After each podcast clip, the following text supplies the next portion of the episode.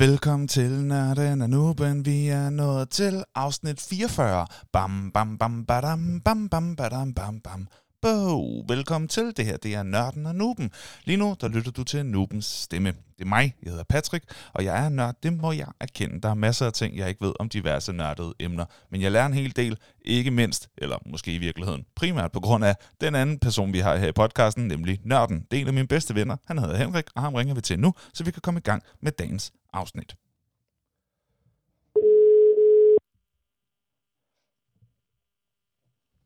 Shubidua. Shubidua? Ja, Ja, det, det var jo faktisk derfor, de hed Shubidua. så fordi de tog telefonen på den måde. Shubidua. Men præcis, øh, det var, hvad man ikke vidste. Ej, fun Michael allerede. Det var... Ja, ja. jeg tænkte bare, jeg har ikke sagt Shubidua øh, før, men det er jo ikke, jeg sagde Nej. ikke Shubidua. Jeg sagde Shubidua. Ja, ja, det er rigtigt. Og det skal man jo aldrig forveksle de to. Nå, det var en... Øh, jeg kan godt mærke, at på grund af, at du skal tage telefonen på en ny måde hver gang, så begynder det at blive nogle utrolig underlige introer, vi har til det her. Altså, hvis folk lige er tunet ind, må det jo føles super underligt, det vi har gang i lige nu. Jeg vil gerne, øh, gerne sige velkommen til eventuelt nye lytter. Øh, vi starter lige med at finde ud af, hvad dagens tema det er for noget, så Henrik, kan du ikke lige svare os på det her? Hvad er dagens tema? Henrik, sig det så. Sig det så. Woohoo. jeg siger det gerne, det er strategispil. Ja, Om det er til konsol eller til PC. Nok primært PC, men, men anyway, det er strategispil, der, der er det helt store tema i dag. Og nøj, hvor har jeg glædet mig. det har jeg også. Det er de øh, emner, som jeg ved nærmest ingenting om. Øh, det var op imod et andet, øh, Øh, en anden kategori, et andet tema, som jeg ved en del mere om i hvert fald. Og det var øh, fuldstændig, som jeg havde forudset. Altså, når man sætter en hel masse folk, som er glade for nørdede emner, til at stemme om, hvad for et emne de vil have. Strategispil eller sportsspil. Det var jo ikke sådan den store overraskelse, at strategispil jordede sportsspil fuldstændig med jorden. Der var, øh, der var klar overvægt i, øh, i antallet af stemmer til strategispil, og så er det det, I får. Og så kommer jeg til at lære en hel del i dag, og det er jo dejligt. Det er stærkt. Vi skal lige finde ud af, hvad der skal ske i løbet af i dag, så derfor gennemgår vi lige det, vi kalder for et rundown.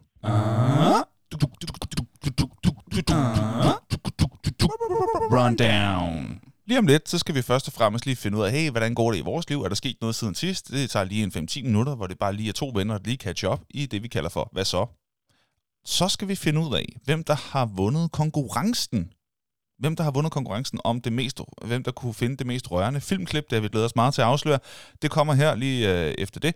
Så øh, skal vi øh, finde ud af, hvad der sker i den øh, nørdede del af verden. Vi kommer nemlig ind i det, der hedder de nørdede nyheder, hvor Henrik han vil tage os igennem, hvad der sker i den del af universet. Så kan vi rigtig, gang, øh, rigtig i gang med dagens øh, tema og begynde at snakke om, hvad er et strategispil? Det glæder mig meget til at finde ud af egentlig, hvilke undergenre findes der. Det glæder mig også til at finde ud af, hvad er det, der er det fede ved dem? Jeg ved ikke så meget om dem. Og hvor er det egentlig et godt sted at starte, hvis nu man var en noob, der gerne ville sådan komme i gang med det hele? Så har jeg, tro det eller være, simpelthen stadigvæk formået at få lavet en quiz øh, til Henrik. Det er ikke omvendt, det er stadig mig, der har fundet på noget. Øh, så Henrik, vi finder ud af en, øh, en, en enkelt ting om, øh, om, hvad du ved om strategispil. Der er lige en, en, en, en lille kategori, jeg har fundet på der. Så skal vi ind i det, der hedder Lytternes Visdom. Vi har spurgt ud på Facebook. Hvad synes I er de fem bedste strategispil nogensinde? Det har de kommet med deres bud på. Øh, det vil Henrik tage os igennem, og bagefter så vil vi høre, hvad din egen top 5 er. Jeg har simpelthen ikke spillet nok til, at jeg kan lave en top 5. Jeg kan lave en top 2, og den må I gerne høre. Men jeg har ikke... Lavet en top to. det har jeg. Men jeg har også måttet tænke mig om, hvad for en, der skulle på første og anden pladsen. Så, øh, så I, får, øh, I får nørdens top 5. Og så, øh, så kan I også høre min top 2. Det kan være, den kommer allerede ind. Øh, så har vi selvfølgelig som altid også en energidriktest, og i dag der er det en Faxi Kondi Booster Twisted Lemon. Og øh, jeg kan forstå, at, øh, jeg troede, jeg havde den store dåse, fordi jeg, det, det er det der gigantdåser på 50 centiliter, sådan en halv liters booster, ikke? Men der har du så øh, været ude og finde en øh, man til, eller i hvert fald samme øh, slags, men øh, i en, i en lidt større version. Jamen altså åbenbart, øh, så, så er det sådan en ting inden for energidrik. Altså, det skal være større og vildere, ikke? Det kan Så, ikke blive øh, stort nok, mand. nej, jeg forstår ikke, hvorfor der ikke er nogen, der har lavet litersdåsen endnu. Ej, den findes nok også, bare ikke på det danske ja. marked. det er rigtigt. Den, den må være i USA, ikke? En halvanden liter dåse monster, ikke? Det må findes. Sådan en truckload. Du, du, du skal simpelthen være indlæggelse nær, altså udpumpning af koffein nær, før du er færdig. Ja, man, øh, man ser jo nogle unge mennesker i USA, der render rundt med hver deres lastbil med et lille sugerør, der stikker ud, ikke? og så går de ellers rundt og, og bliver koffeinet op. Nå, efter energidriktesten, øh, så går vi ind i øh, nogle fun facts. Det har Henrik øh, sørget for at finde til os. Øh, så kommer der en hurtig anbefaling fra både os og lytterne. Hey, hvad skal man tjekke ud i nærmeste fremtid? Og så skal vi finde ud af, hvad det skal handle om næste gang, og så takker vi af for i dag. Lyder det ikke fremragende? Jeg synes, det lyder rigtig farvende. Pragtfuldt. Så lad os øh, først og fremmest finde ud af, hvordan det går med dig. Hvad hvad så? Hvad så? Hvad så? What up? What's up? Henrik, fortæl os en gang, hvordan går du og har det? Ja, jeg synes, jeg har det godt. Øh, prøver på det, ikke? Øh, Mm. Men øh, når nu det skal være, så, øh, så hvad kan man sige, der, der, der er ikke så meget nyt andet end øh, har været en tur i juletivoli. Det, det er Ja. ja. altså fantastisk. Det er altid dejligt. Var det Og, øh, pænt, som altid? Ej, det var, jeg, jeg, jeg synes, øh, vi fik ikke prøvet så meget. Vi var der der i lørdags, øh, søndags. Øh, så, så, og vi tog der om aftenen med, med vilje, fordi så er der øh, ekstra smukt. Jamen, det er det. Jeg, Jeg, har, jeg ved ikke, om du har hørte faktisk... mig forkert. Jeg spurgte, om det var pænt. Ja, okay. Ja. Jamen, det var det. Jamen, godt. Shit. Passiv aggressiv. Det er sygt passivt aggressivt. Det, der. det er det mest passivt aggressive. Okay, jeg har hørt i meget lang tid. Okay. Shit. det var det. Nej, men, men, men, men til gengæld, Det er godt. jeg har været rigtig, rigtig, rigtig, rigtig meget i Tivoli i mit liv. Øh, Ja. Og, og, og jeg Du har elsker jo... formentlig investeret i et guldkort, formoder jeg. Nej, nej, wildcard. Øh, ikke engang guldkort. Nå, wildcard okay. til hele Okay, familien, og det har vi okay, haft øh, efterhånden i, i mange år. Okay, fair nok. Det er inde i budgettet. Øh, det er fandme i budgettet. Øh, men, men, men jeg har aldrig, tror jeg, oplevet så mange mennesker. Der var Nå, seriøst, der var 200 meters kø bare for at komme ud af Tivoli. Du stod i For- kø for at kunne komme ud for af at komme Tivoli. ud. Okay, jeg har ja, arbejdet i ja. Tivoli mange år selv. Eller mange, fem år for nogle år tilbage. Øh, fra 12 til 18. Der, øh, eller fra, nej, fra 12 til 17 arbejdede jeg i Tivoli. Øh, Ja. Altså, jeg kan godt huske, der engang man var lidt kø efter øh, koncerterne om fredagen til fredagsrock, men, men 200 meter? Nej, okay, okay. Øh, ja, eller 150. Den gik op Nå, Nå, ja, fra ja. sideindgang, den ud mod, øh, hvad hedder det, øh, hovedbanegården. Ja. Og Ja. så gik den derop fra, og hele vejen ned til plænen. Hold da op. Der var udgangskøen. Ja, okay. Så, så vi endte med at gå, øh, Jamen, det er der, også- der var lidt mere Ja, ja, okay. fart på den kø, der gik ud af hovedindgangen. Det tænker jeg nemlig også, fordi øh, den mod hovedbanegården, der er der kun den der svingdørsting, hvor, der, hvor du skal, altså kun én person ad gangen fysisk kun kan være i den der sådan svingting. Så den, går, den bliver meget hurtigt til en kø. Så der vil jeg sige, Ja, ja, men, søg mod anyway, hovedindgang, men det siger selvfølgelig noget om, hvor, hvor mange mennesker der var. Det er ret vildt. Men der var også kø ved hovedindgangen, Ja, ja, hvor okay. der immer væk er noget af en port. Ja. Men det vilde var bare, at der var, der var jo endnu mere kø for dem, der ville ind. ja, ja. Altså, jeg, øh, om, man, man kunne næsten ikke bevæge sig, men samtidig så blev jeg sådan fyldt med glæde, fordi øh, altså, der var så mange mennesker, og, Ja, ja, og vi stod så tæt. Altså, det, det, var, det føltes næsten som, øh, som ren frihed, så vi fik kun prøvet den flyvende kuffert, hvor der jo aldrig er kø til. Øh, det tager vi hver gang, fordi der ikke er kø. Ja, ja. Jamen, det er fint. Jamen, det, og, men det er også fordi, den, øh, den flyvende kuffert, den er, det er den der, hvor man sådan gennemgår hos Andersens eventyr, ikke? Ja, Den er virkelig kedelig. Man kan næsten få den er, ret, den er hyggelig. Den er hyggelig. Og øh, jeg synes, den er hyggelig. Jeg, jeg tager den altid. Jeg synes, det er altid fint. Jeg har i hvert fald prøvet den 100 gange. Jamen, det har jeg nok også. Det har jeg nok også. Øh, men det er også fordi, jeg arbejder, der kan man jo prøve det hele gratis, når man vil. Så jeg var rigtig meget tivoli i de fem år. Øh, så det er nok de færreste forlystelser, jeg ikke har prøvet 100 gange. Nå, men det der jo er med den flyvende kuffert, det er, at de kommer jo bare sådan i pendulfart. Altså, du bliver jo bare losset ind i, øh, i en kuffert. Efter, det, der er jo ikke det, det er jo ikke en forlystelse, der venter på nogen. Det er jo bare ikke, Men der den bare kører, den bliver bare ved med at køre rundt jo, så du får virkelig hurtigt sådan folk ud og hurtigt folk ind. Øh, Ja, så det er ligesom en atomubåd. Du kan ikke slukke en atomubåd. Nej, præcis. Det er, det er præcis det, den også blev... Altså, internt i Tivoli, der kalder vi jo den flyvende kuffert for atomubåden. Det ved jeg ikke, om, øh, om du ved. Det er... vi siger, du er, hver gang vi sætter os op i den. Men øh, Ja. Nej, så, så var i Tivoli. Vi, øh, nu er vi jo øh, og, og følger øh, tungt med i julekalenderen Pakten og Jesus og Josefine. Øh, Ja. Pakten har jeg jo allerede delt fra tidligere. Jeg synes, er en fantastisk julekalender. Yes. Og Jesus og Josefine er jeg faktisk svært begejstret for. Jeg må sige, Mm. Martin Brygman i rollen som øh, Josef, Ja. det er fandme sjovt. Jamen, Altså, han, jeg er, synes- han er skide dygtig. Han laver en sjov Josef, du. Okay. Jeg har ikke set Øhm. men øh, jeg kan godt lide Martin Brygman. Han er en god, god Altså, og jeg kan godt lide det take, han tager på Josef, for Josef er sådan set ikke... øh, Maria, tænker jeg, bliver spillet sådan, hvor jeg tænker, okay, sådan kunne Maria godt være. Mm. Men Josef, han er virkelig en spagesmager. okay. jeg, jeg kan bare godt lide tanken om, at Jesus stefar, som det jo er, Mm. øhm, han var i virkeligheden lige, han, var sådan en spagesmager. Og så var øh, sådan Maria, kunne jeg godt forestille mig, var sådan lidt mere sådan stramtandet i det. Nu skal du spise op, altså agtig, ikke? Ja, okay. Øh, men, men Josef, at det, det, det, det hygger jeg mig meget godt med. Og så tror jeg, at det sidste, der er sket til sidst, det er, at jeg lavede, og det her, det er øh, et godt råd derude. Ikke? Det er, efter de har lukket Bronuts, Ja, det, det, er jo, det er jo trist, at de på et år nåede at oprette 12 butikker og så gå konkurs. Ja, det kan man Øh, sige. Det, Det, det er jo noget af en præstation. Ja, man, det, det, det er måske også lidt en lærdom om, at øh, meget aggressiv markedsføring og udvidelse ikke nødvendigvis er lige med, at det går skide godt. Det er heller ikke øh, lige med, som jeg så nu øh, læste om i erhvervssektionen i Berlingske, at produktet er godt. Ikke nødvendigvis. Altså nu, det, det, det, men det, det skal jeg ikke kunne sige. Jeg har aldrig prøvet Bronuts, så det aner jeg ikke noget om. Nej, men, men det var det, jeg fandt ud af. Det var, Ja. mine børn, de ville også gerne til Bronuts, så fin æske og alt det der, og bare det der med at sige, man køber en donut, det tror jeg bare, de synes var sjovt. Ja, Så ja. ser du så, du køber sådan en donut, der er chokolade, og, og det, det er jo ligesom bare en pyntet donut. Ja, ja.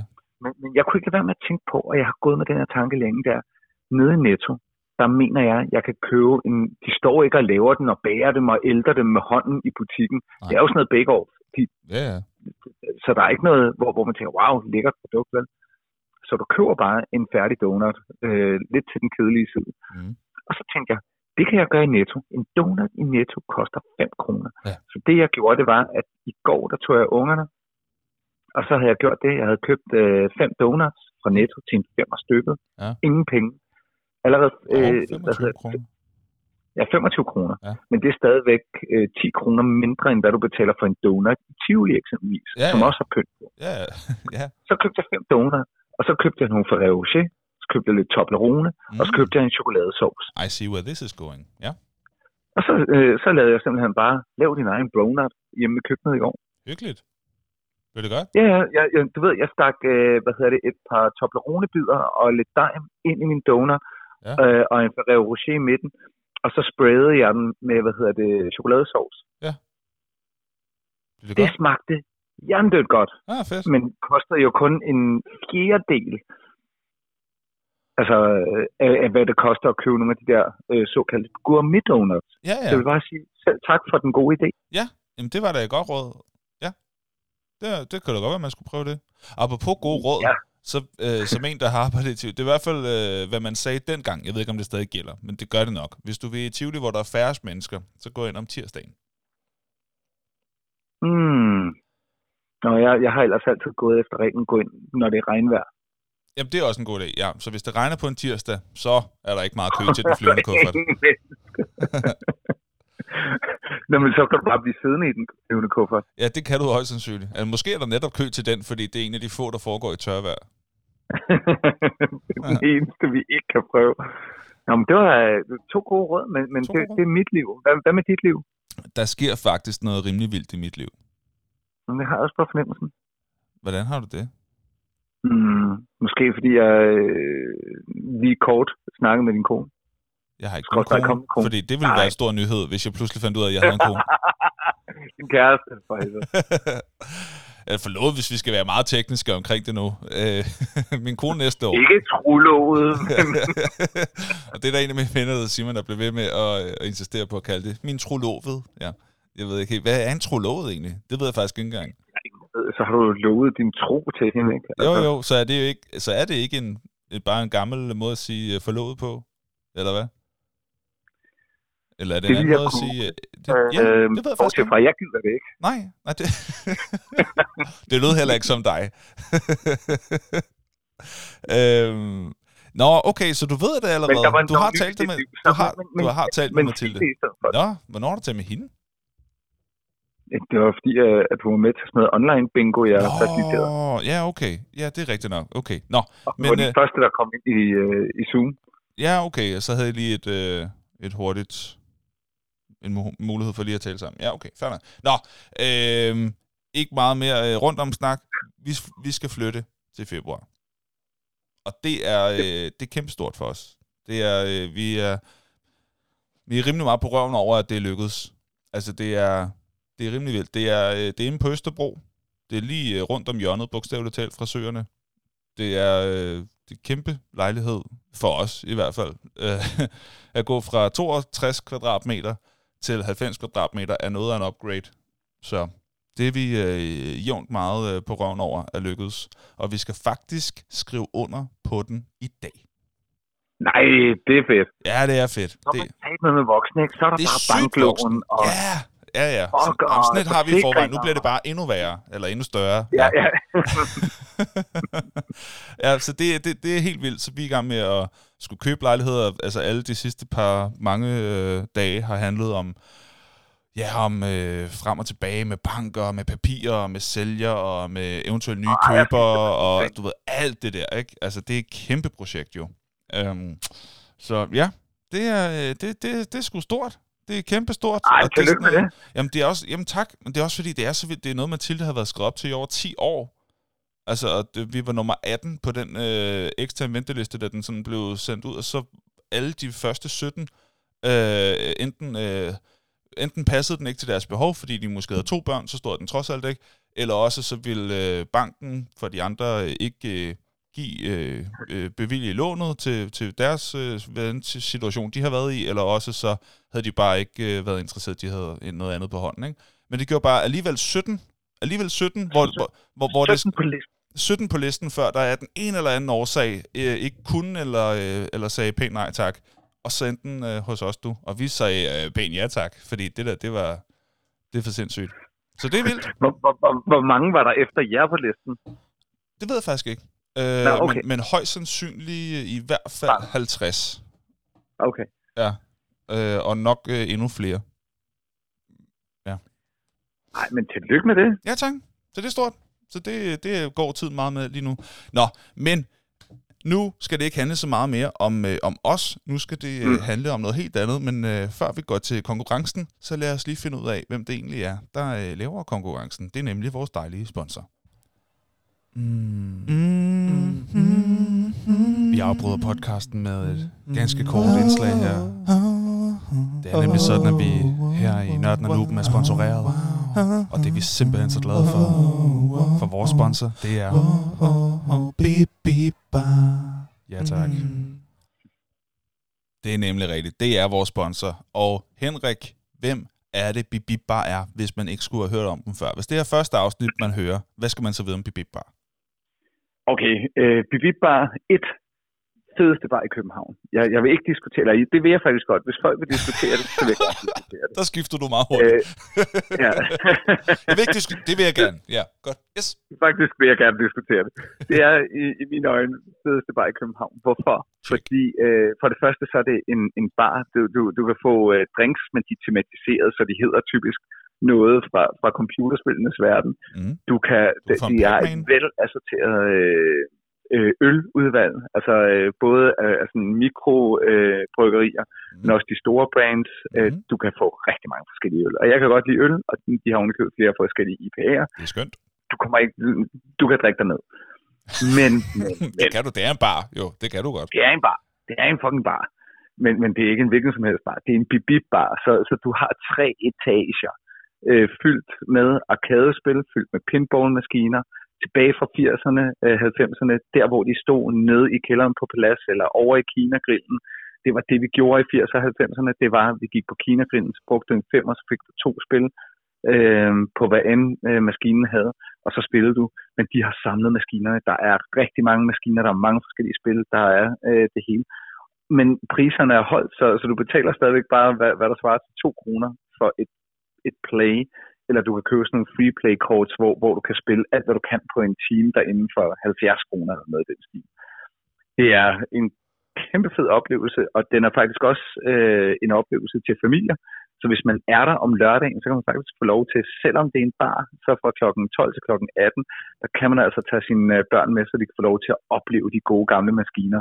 Så kan far måske lige få en, øh, en lille fadbremse, og børnene kan selvfølgelig få en sodavand. Men kl. 18, der bliver det en, fu, øh, en fuldblodsbar, og så er det altså ud med børn, og så er det bare øh, og games øh, stadigvæk det er et fantastisk sted. Øh, jeg tror, jeg har rantet pænt meget over årene om, øh, også før vi fik dem som sponsor, over hvor fedt et øh, sted det er. Ja. Så det, det, det kan jeg kraftigt anbefale. Og så er det vores sponsor. Og det betyder, at vores konkurrence jo giver to store fadøl. Oh, oh, øh, og oh, oh. to... Nej, altså, skal vi... Nej, nej, nej, nej. Jo. Det jo. ikke. Skal vi ikke have konkurrencejinglen, hvis du går i gang? hvis du bare selv jo, hopper jo, jo, jo, jo, jo, det er rigtigt, men så kører øh, den tid. Okay. Nu er det tid til nørden og nubens konkurrence. Woohoo, fedt. Ja, nu er det tid til nørden og nubens konkurrence. Woohoo, hvor er det fedt. Vi glæder os. Hvad må man kan vinde? Og hvem vil måden blive vinder? Det finder vi ud af lige nu. Åh, oh, værsgo. Ja, så er det nemlig, fordi øh, nu, nu fik vi snakket om vores sponsor, men vores sponsor er altså også sponsor af vores øh, månedlige konkurrence, som øh, typisk har handlet om, at øh, vores øh, lyttere indsender nogle forskellige bud, der så kan, kan vinde øh, to øh, gange en stor fadøl, hvis man altså er to personer, der, der tager afsted. Så hvis du vinder konkurrencen, så kan du tage en ven med. Du kan også bruge det hele på dig selv. Øh, men, men så får du to gange en stor fadøl eller sodavand. Øh, og øh, to gange en times free play, øh, mens du er på Bibi Bar, hvis du altså vinder den her konkurrence. Mm. Og den her gang, der handlede konkurrencen om at indsende øh, det mest rørende filmklip, mm. som du har set. Mm. Lige præcis, lige præcis. Og det, øh, det. For, øh, altså, det giver mig lyst til at bruge en jingle, jeg ellers kun, skulle, jeg ellers kun troede, jeg skulle bruge en enkelt gang. Jeg lavede den, da vi havde vores tudefilms afsnit, Øh, men jeg synes, den passer så godt til det her. Så øh, nu, får vi det, nu går vi lidt øh, jingle amok, fordi vi lige kan. Hvilken film har du grædt til allermest? Allermest. Det vil vi vide nu. Hvilken film har du grædt til allermest? Og uhemmet. Det vil vi vide nu. Det er så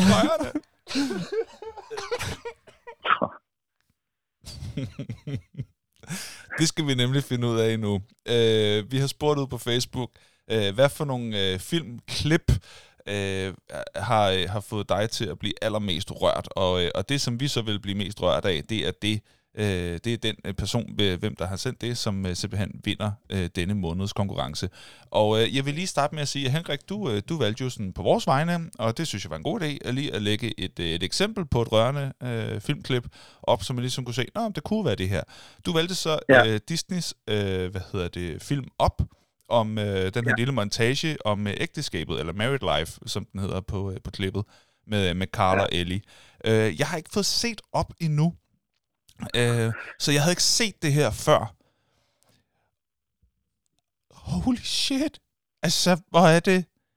Jeg, jeg, jeg måtte gå ind til Mathilde med tårne trillende, hun var sådan, hvad der sker? Jeg var sådan, jeg har set noget fra en Disney-film. Altså, du ved, det var, jeg, jeg var sådan helt, jamen det er jo os, der skal vinde så. Altså, du har jo sendt det bedste klip men, men vi er jo allerede sponsoreret, så det vil også være lidt unfair for de andre. men, ja. øh, men hold da op et, øh, et klip. Det var da enormt rørende, faktisk. Det her, det har altså været rimelig hårdt at komme igennem. Fordi så senere på aftenen, der snakker hun i telefon øh, med sin mor. med til. Og, jeg, og jeg ser nogle af de andre klip, fordi vi skal jo lige igennem den. Og så kommer jeg ud fra soveværelset, og så får hun øje på, mens hun snakker med sin mor. Og sådan, hvad sker der? Og sådan, der var en mere. Der var, der var et filmklip mere. De er dumme. De får mig, de får mig alle sammen. Så det har været svært at vælge. Jeg synes, der har været gode bud. Der har været gode bud. Skal vi uh, lige hurtigt gennemgå dem en gang, og så kan vi lige sige, hvem uh, vi synes favoritterne er? Jeg har to Men jeg kan også sige, at uh, jeg, jeg ved ikke hvorfor, men, men Annabelle, som jo er en af vores uh, faste lyttere, ja. øh, jeg, jeg havde på fornemmelsen, at hun godt kunne have fundet på at, at dele, fordi hun også tidligere indikeret sådan, øh, en, en del fra Disney-universet, så jeg havde lidt på fornemmelsen, at, øh, at øh, hun godt kunne have delt op. Og så tænker jeg bare, at det, det var et godt bud. Men jeg, jeg, jeg bliver nødt til at sige omkring op, da jeg er inde med ungerne og se den i biffen, Mm. og, og den der øh, scene kommer jo inden for de første 10 minutter, eller noget i den stil, hvor, hvor man ligesom får baggrundshistorien. Ja. Hvor jeg bare tænker, hvad fuck laver I Disney? Hvor er I? Hvor I sindssyge? Jeg sidder der med mine to børn, øh, som på det her tidspunkt er sådan hvad, 8 og 6 eller sådan noget. Og jeg sidder bare, og tårerne triller og triller og triller ned ad kinderne på mig. Og jeg tænker bare, Åh, oh, fuck okay, ja, det Disney. Fuck hvad, hvad, Jeg sidder med mine Jamen, altså- børn, mand. Og, og, og du, du ved også det der, hvor, hvor at, at, altså, det, det er umuligt at snakke. Altså, når, når du græder så hårdt, Ja, så er ja. det umuligt at snakke. Det er Ja, bare, det skal du heller ikke i biografen, vil det jeg også sige. det er god. det er ikke muligt. Nej. Nå, men, men øh, så, så jeg, jeg havde lidt på fornemmelsen, at jeg ville stjæle noget fra, fra Annabelle. Men Annabelle kom op med, med, med sin egen. Øh, Mm. Mads og Mikkel. Ja. Det er en stærk scene, det kan jeg bare sige. Mm. Det er det. Øh, det, den, det, er der er heller ikke nogen tvivl. Det var også Disney. Disney, øh, når man lige tænker over det, har der altså desværre, eller ikke desværre, de har rigtig mange. Det er som om, at, at vi må ikke se en Disney-film, uden at du lige får et enkelt os i løgn, ikke? Altså følelsesløgne. Ja. For at have den går på listen over ting, vi skal sige noget mere. Følelsesløgne. Ej, du, du strøger om dig med, øh, med ting, vi skal sige noget mere. Ja, Mm. men, men, men, øh, men, men Mads og Mikkel, øh, den, den, den er stærk, det kan jeg sige. Øh, og så kommer Annabelle med et sidemissil fra, kan det ikke passe, en af dine favoritfilm, Jo. by the way? Øh, I hvert fald en af mine favorit romantiske film. Mm, det er rigtigt, ja. Øh, det er The Notebook. Og det er, øh, det er en af de sidste, hvis jeg ikke husker helt galt, en af de sidste scener. Øh, det er, øh, det er, altså den fik mig, det var den, jeg havde været inde og se, da Mathilde havde talt i telefon med sin mor og siger, nej, hvad er der nu sket? En mere. Den, øh, den, den fik mig virkelig, den her. Altså, det er en mand, der bare ikke øh, vil forlade sin hustru, uanset hvad. Fordi det er hans kone, så uanset hvor hun er, det er der, hvor han er. Selv i meget svære omstændigheder. Det synes jeg var, øh, var, var meget, meget, meget, meget fint. Ja. Sorry. Øhm, så jo, den, øh, det var- det, det, det, det, var en, en tidlig favorit fra min side, det er der ingen tvivl om. Ja, og så kommer øh, Mark med øh, Life is Beautiful. Ja. La Vita e Bella, som øh, faktisk også var med på min liste Du sidst nævnt over ja. øh, ikke, ikke, ikke Engelsksproget film. øh, hvad hedder det, engelsksproget film. Ja. Og, og det her, det er den, den helt fænomenale scene, hvor øh, at, øh, ja, det, det, det hele går går op i en højere enhed, og man forstår, hvad det er for et, et værk, som faren har lavet til sin søn. Det er, Ja. uha, den går også lige i øh, fjeset. Den var også hård. Og Ja. så, så følger Mark op med, med et øh, såkaldt sidemissil, Mm. som er den øh, helt afgørende scene i øh, Deer Hunter. Mm. Den er, den er også afs. Altså, den er virkelig afs. Mm. Øhm, så kommer Stefan på banen her, med øh, uden at øh, dog at dele et link, øh, men, men, men øh, en, en meget ikonisk scene. Det er jo faktisk åbningsscenen. Der er mange, der husker Saving Private Ryan på åbningsscenen, som ikke er åbningsscenen, men der, hvor bådene øh, sejler hen mod øh, øh, Omaha Beach. Er det ikke åbningsscenen? Nej, sådan som jeg husker åbningsscenen, Nå. så er det en gammel mand, det vil sige selve Ryan, der står foran ki- øh, hvad hedder det, gravstenen. Nå, Og derefter skifter den over til, øh, at de står i bådene, Nå okay. okay. Hvor den øh, morfer væk fra den gamle mand, og så øh, går tilbage i tid. Jeg, jeg mener, den starter som et flashback, Nå, okay. så i virkeligheden så er åbningsscenen, det er scenen foran øh, gravstenen. Okay, okay. Øh, Og så er der Jesper, som øh, bare skriver, Yo Adrian, I did it. Og jeg tænkte, mm, det må jo være en reference til et eller andet. Hvad, ved du, hvad det er? ja, jeg ved godt, hvad det er. Okay. Øh, og det er, hvad hedder det, fra Rocky. Nå. Er Adrian Og- hans kone? Ja, Adrian er, er hans kone, og, og, og det er jo fordi, øh, øh, de, de første Rocky er jo meget, meget mere socialrealistiske, end end de er sportsfilm. Det er jo meget mere et, Ja, ja, et, et drama, som handler om en fyr fra slummen, øh, og hvordan de får det til at hænge sammen, og, Ja. og kærligheden til hans kone er jo, er jo meget øh, drivende faktor i, i Rocky-filmene.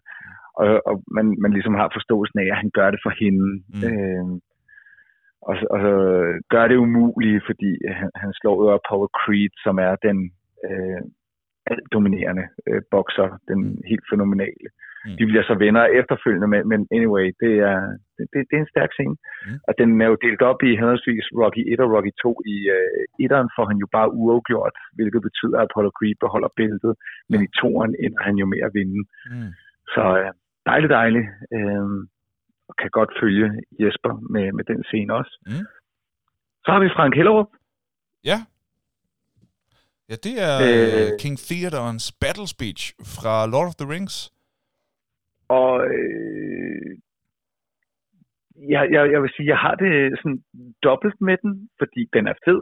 Ja, ja. Altså, det, det, det, det, er en, det er en fed scene, og, og som Frank også skriver her, øh, øh, ikke noget håb, men mod, pligtopfyldelse, genoprejsning og en forrygende tale på vej mod den sikre død. Mm. Øh, det er nemlig, øh, det, det er jo sådan mere inspirational, end det er sådan, øh, Ja, end at jeg havde, havde øh, opgaven været inspirational øjeblikke i film. Ja, okay. Jamen, det kan jeg godt følge dig i. Jamen, jeg tror også mere, at jeg sådan bliver sådan, på en eller anden måde løftet op sådan en, ja, yeah! mere end jeg sådan, Ja. begynder sådan at, at choke op. Ja. ja. Men altså, en fantastisk scene. Øhm, Og faktisk øh, en, en måske en god, øh, god konkurrence på et senere tidspunkt, det er inspirational Helt sikkert. moments fra film. ja, helt sikkert. Helt sikkert. Så kan du sende den igen, Frank. Ja, Battle Speech, Ja, ja, det er jo ja. også der, hvor... Jeg tror, der er mange battle... Åh, det kunne også være en helt en i sig selv. Battle speeches. Åh oh, ja, Ej, den er god. Braveheart Ja, ja, ja. Ja, blandt andet. Der er mange. og Independence Day-talen. Ja, ja. Uha, Der er mange. der er rigtig mange. Ej, den er meget sjov. Mm. Den er meget sjov. Også Ja, ja, ja, ja. Troy har også nogen. Uh, Den har jeg ikke fået set. Har du set Troy? Nej. Nå. Det er da ellers en film lige efter din smag. Nå, Ja, den er historisk, og den er øh, storslået, og der er øh, gigantiske kampscener, og en absurd buff Brad Pitt. Ikke at jeg siger, at det er sådan... men, men du ved, det, det kan jeg bare- godt lide, det er det, du jo, jo, det, jeg, jeg kender dig jo, ikke? Jo, jo buffer, jo bedre. Det har du altid sagt. Det siger du hele tiden. Du siger det hele tiden. Den tilføjer lige på listen over ting, vi skal sige. Jo buffer, jo... Nej, men jeg ved, du kan lide Brad Pitt. Det var mere det, jeg mente. Ja, ja. Ja. ja.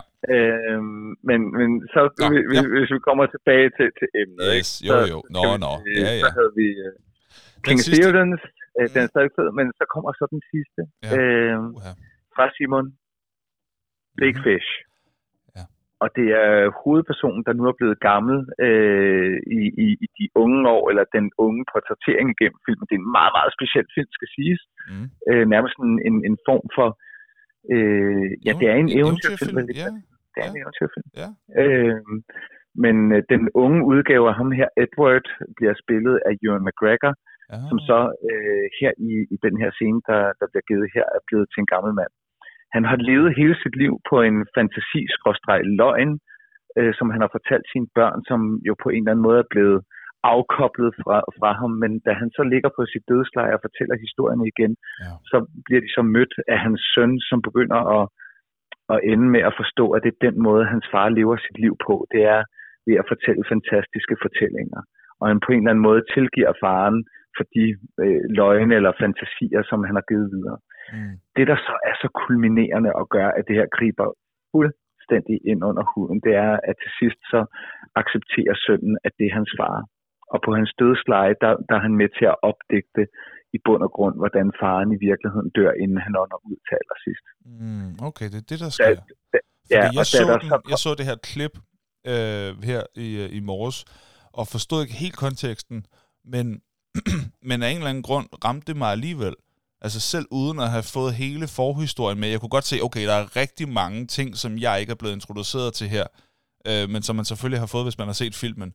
Øh, og alligevel, så var det simpelthen så eventyrligt og så smukt, og så, øh, ja, øh, intimt og intenst. Så, altså, jeg blev virkelig rørt af det. Så det var sådan min anden favorit. Meget hurtigt. Selv, øh, ja. Selvom det var en film, jeg ikke havde set. Men, men, men den her, øh, den, den, den har flere lag, fordi, Ja. øh, og, og selvfølgelig nu, nu er den meget gammel, men så, så den er måske lidt, øh, lidt, lidt spoilerish. Øh, Ja, okay. Men det er, at da, da han så dør, så er filmen, så, så er klippet faktisk ikke færdigt. Så, så du får lige en, en mavepuster der. Mm. Så, så skifter den over til, til selve begravelsen af, af den her øh, gamle mand. Ja. Og så finder øh, sønnen ud af, faktisk så øh, indeholdt de historier, faren fortalte faktisk en stor del af sandhed. Ja, pyntet, men han havde fortalt en historie om en kæmpe. Mm. Og så møder der en, en mand, der er to en halv meter høj, Mm. møder op til begravelsen. Ja. Og så forstår han, at er- altså, øh, forskellen mellem virkelighed og fantasi er måske ikke så stor. Mm. Og så fordi, at, at de her historier får lov til at overlevere også til hans børnebørn, så ender han med at blive øh, altså, principielt set udødelig, fordi hans historie overlever. Mm. Ja. ja, fordi han ender Ja, med ja. sådan at, at, at, at sige, hvad var det, han sagde? Jeg skrev det ned. Uh, han sagde, uh, nej, hvor er den henne? Det var lige irriterende. Uh, ikke den der. Den der. Uh, han, han, sag, han siger, der kommer sådan en voice-over, som siger, Have you ever heard a joke so many times, you've forgotten why it's funny? Og jeg havde det sådan, nej. Men jeg tror godt, jeg ved, hvad du mener. Ja. Men, men så kan jeg så forstå, at det er fordi, at altså, når han så fortæller videre, at så er det fordi, at du har, du har hørt en historie så mange gange, at den, den kan noget andet på et eller andet tidspunkt. At når du så hører den, så lige, men lige pludselig så virker den frisk igen på en eller anden måde. Ja. Og, øh, og det var sådan, han oplevede sin far leve sit liv. Det var sådan, jeg forstod det. Ja, og, og, og, og det er jo, øh, sådan tror jeg, og sagtens du, du, du kan forstå det. Øh, for, for mig, der, der, der bliver jeg bare mindet om, hvor, hvor fænomenal Big Fish er. Øh, jeg, jeg bliver nødt til, og og det er også derfor, jeg bruger noget, noget tid på den, det er, at jeg sætter øh, alle mine chatoner på øh, Big Fish. Okay. Jamen så... Så har vi jo faktisk en, øh, en vinder, fordi øh, jeg havde to. Jeg vekslede lidt imellem, og du har så... Du så all in på Big Fish. Edward's Death. Ja. Okay. Altså, Hvem, hvem, hvem havde du som din, øh, din etter? øh, nej, men jeg havde sådan en, en, en del førsteplads for mig, stod det mellem Annabelles øh, notebook øh, og, og så den her Big Fish. Okay, der vil jeg nemlig have haft øh, Life is Beautiful som min toer, helt klart. Ja, okay. Okay, så har vi okay, så er der en, vi begge to havde på sådan en deroppe af, ikke? Og så, Jo. øh, så altså, det, vi, vi, har vi en vinder, så? Jeg tror, vi har en vinder. Har vi en vinder? Vi har en vinder. Vi har en vinder. Vi har, vi, vi, vi har, vi har, vi har, vi har, vi har, vi har, vi har, vi har, vi har, vi har en vinder. Ej, hvor er det dejligt. Tillykke, tillykke med det. Der er øh, simpelthen fundet en vinder. Det er Simon. Simon, du, øh, du skal simpelthen bare øh, møde op på, øh, på Bibib Bar og øh, vise noget ID. Og så, så vil de øh, have være blevet informeret af Henrik om, at, øh, at det er dig, der er øh, vinderen for, øh, for denne måneds konkurrence. Yep. Og så er der simpelthen Det, det, to øh, gange, så er der to gange øh, en Teams Free Play til dig og en kammerat. Så øh, tillykke med det. Tillykke med det. Stort tillykke med det. Og så er det også øh, på tide at øh, få øh, gang i øh, de nørdede nyheder. Vi skal lige finde ud af, hvad der sker i den del af verden. Er du klar til det? Yep. Pragtfuldt. Så er det tid til nørdede nyheder. Så er det tid til nørdede nyheder. Så er det tid til nørdede nyheder. Så er det tid til nørdede nyheder. Bam. Nørdede nyheder. Og live her fra de nørdede nyheder, der øh, hører du Henrik Højstrøm. Og jeg kan fortælle, at øh, vi har fulgt øh, skarpt med igennem de sidste par ugers øh, VM-match i skak. Den er blevet afgjort, og vi øh, begyndte allerede at fornemme det her sidste gang, da vi havde øh, podcast. Men Magnus Carlsen vandt simpelthen alt dominerende uden nederlag øh, med fire sejre er afsluttet VM-matchen fire kampe før tid, fordi. Magnus Carlsen førte så meget. Vandt 7,5, 3,5. Wow. Øhm, det har på alle mulige måder ledere og kanter været en, øh, en, en fænomenal VM-match, der, der konsoliderede, hvor vanvittig Magnus Carlsen er. Øh, fuldstændig udradere øh, den person, som burde være nummer to i verden. Øh, hmm. men, men der er mange, der taler om, at han simpelthen tiltede undervejs. Men ikke desto mindre, det er ikke nok med nyheder fra, fra skakkens verden. Magnus Carlsen går nu ud her og har holdt på øh, skaktronen igennem otte år. Mm. Faktisk siden han var i helt starten af 20'erne, har han siddet med VM-bæltet på. Ja, VM, nu har de ikke bælter i skak, men anyway. Ah. Og han udtaler faktisk, at han er ikke øh, længere interesseret i øh, at spille VM-match. Oh. Så han siger, at han tager kun den næste VM-match, hvis det er en øh, særlig udfordrer end lige nu, så vidt jeg husker, 18 år i supertalent, hvis navn øh, jeg desværre ikke fik skrevet ned, men, men er lidt svært at udtale. Okay. Ferouche, tror jeg nok, øh, hvis, hvis ikke jeg skal tage, tage helt fejl. Men han er formentlig en ny øh, super prodigy, okay. som øh, Magnus Carlsen siger. Det er den eneste umiddelbart, han har respekt for at møde i en VM-match. Hvis det er alle andre, så, øh, så er han ikke interesseret i at bruge så meget energi på at holde på VM-billedet. Oh, det er også... Øh, det er jo også en skakmester værdigt at sige den slags. Altså, det er jo Jamen, det er et skaktræk ja, det, i sig det, selv. Det der er i skakverdenen, det er nogle gange, så går de bare fuld øh, blown på arrogance. Jamen, jeg orker det ikke. Altså, det er for meget arbejde at skulle vinde over nogen. Jamen, han, der... han, han øh, udtaler i det her interview, som er blevet givet til, øh, til Unibet, øh, der, der udtaler han, at, øh, at så meget betyder VM ikke for ham længere, ved mindre at det er den rigtige modstander, og han er allerede nu ude her to år før tid, og sige, øh, at øh, hvis det ikke hammer, der, der, der bliver hans modstander, så, øh, så, så finder han ikke, så, så har han en masse andre ting. Øh, han, han trækker sig ikke for skakverden, mm. men, men selve VM-titlen er ikke det, han øh, nødvendigvis brænder for, oh, okay. hvis det ikke er den rigtige modstander. Ah, sygt nok. Så det er, det er ret vildt. Det var den første nyhed. Mm. Så øh, kan jeg fortælle, at de første anmeldelser, Spider-Man øh, 2 Coming Home, eller øh, Home, nej, den hedder øh, Far Away, nej, Coming Home, øh, Home et eller andet, som udkommer i... Nej.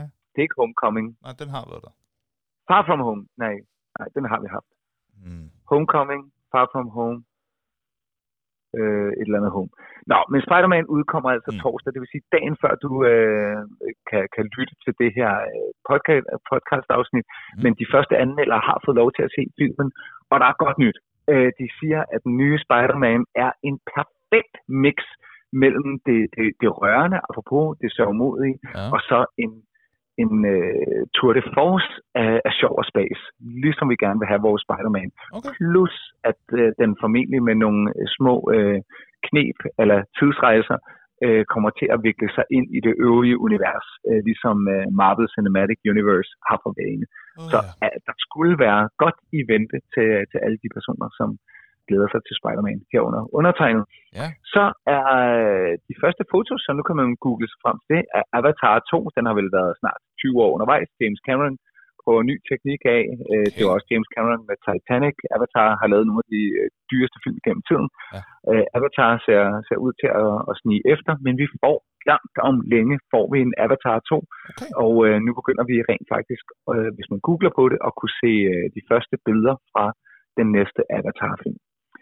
Så er der til de Star Wars-hungerne, så øh, fordi jeg der ikke allerede skulle have opdaget det, så øh, releaser Disney Plus Book of Boba Fett den 29. december. Den blev jo hentet i slutningen af Mandalorian sæson 2, men altså nu har Boba Fett, både øh, dusørhjernen fra Star Wars-universet, har altså fået sin egen tv-serie, mm. og den premierer den 29. december på Disney+. Plus. Og ikke nok med det, så er der fuld gang i Disney Plus for tiden. Ja. Og det er, at øh, for, for dem, der gerne vil have den sidehistorie, som går lidt mere på øh, Hawkeye og, og delvist også på, hvad hedder det, Black Widow, øh, en lille smule på Black Widow, den er endelig, sidste afsnit er ude her 22. december. Så øh, der er ingen grund til at kede sig i, øh, hvad hedder det, i juleferien, mm. når man altså kan sætte sig og se fjernsyn. det var de nørdede nyheder. Henrik over and out. Sådan. Og så er det også langt om længe kommet dertil, hvor vi går i gang med dagens emne. Og til det har vi selvfølgelig en lad os da komme i gang jingle. Lad os gå i gang. Lad os gå i gang. Lad os gå i gang. Uh-huh. der, øh, der er der jo altid et øh, definitionsspørgsmål, jeg stiller helt til at starte med, øh, og det er, jamen øh, Henrik, hvad er definitionen på et strategispil? Og ofte, så ved jeg det godt, men jeg er faktisk i tvivl den her gang, så du må gerne, øh, gerne gøre dig umage. Øh, jamen, strategispil er jo typisk øh, refereret til, til, til spil, som involverer øh, strategi. Og, og der kan man næsten besøge vores øh, gamle, gamle afsnit om skak, for at det ikke skal være løgn. Ja. Og det er, at øh, du, du har nogle figurer, du har nogle enheder, de skal rykkes, og de skal rykkes både taktisk øh, og, og med strategisk sigte for at opnå dominans, et mål, slå nogle andre tilbage, Mm. beholde din fæstning, øh, på en eller anden måde vinde over en til flere modstandere. Okay, øh, så, der, strategispil så der er altid en modstander i strategispil? Mm, alle de øh, strategispil, som, som jeg lige umiddelbart ke- kender, kender til, Okay. øhm, Okay. har øh, en, en, en form for modstander. Okay. En, en, en form for modstander. Mm. Øh, ingen tvivl om det. Okay. Øh, så vil jeg sige, at, at der er en kæmpe undergruppe af, hvad hedder det, underkategorier på strategispil. Men, men, men strategi kan, kan jo være, være mange ting. Du, du kan jo have strategi om, hvordan du øh, skaber en virksomhed, og der findes jo virksomhedssimulatorer. Øh, Okay. øh, et stra- strategispil øh, kan, kan sagtens være. Faktisk er der en, der hedder øh, Academia School Simulator, hvor, hvor du simpelthen får lov til at At simulere. gå i skole. At gå i skole. Øh, okay. eller nej, bygge din egen skole. Nå, din egen skole. okay, Øh, fair nok. Så er der SimCity, hvor du får lov til at bygge din egen by, og der skal du selvfølgelig lægge en strategi for, at din by den vokser, og du kan få nogle skatter ind. Øhm, Men er der så er der Railroad? Tycoon.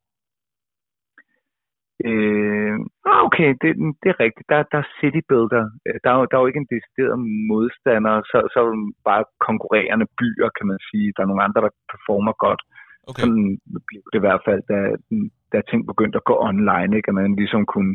Men Ja, der er jo ikke okay. byer, der på den måde går i krig med hinanden. Så nej, nej det var måske en undtagelse. Måske ligesom øh, den, du var ved at nævne her. Hvad er det, Tycoon, den hedder? Den med øh, forlystelsesparken? Togbanerne. Nå, togbanerne. Nå. Ja, der, der er Theme Park Tycoon og, øh, hvad hedder det, Railroad Tycoon. Railroad Tycoon foregår tilbage i tiden, hvor, hvor du ligesom bliver sådan en øh, rigemand på baggrund af at bygge togbaner. Ja, okay. Øh, og så er der Theme Park Simulators, det er rigtigt. Der skal du så bygge den, den fedeste forlystelsespark. Mm. Øh, okay, så der var jo undtagelser til, Ja, som, som stadig blev faldt ind er de under. første, det er de første regler, der ikke har det. Ja, men, men anyway, det, det, det er jo sådan set, at, at øh, der har du så et mål, byg den øh, fedeste by, den be- bedste øh, forlystelsespark. Mm. Et spil, jeg holder meget af, Civilization, der skal du sådan set øh, bygge en nation, og der kan man sige, der er dine modstandere er jo så de andre nationer, eller civilisationer, eller verdensledere, som du så møder. Mm.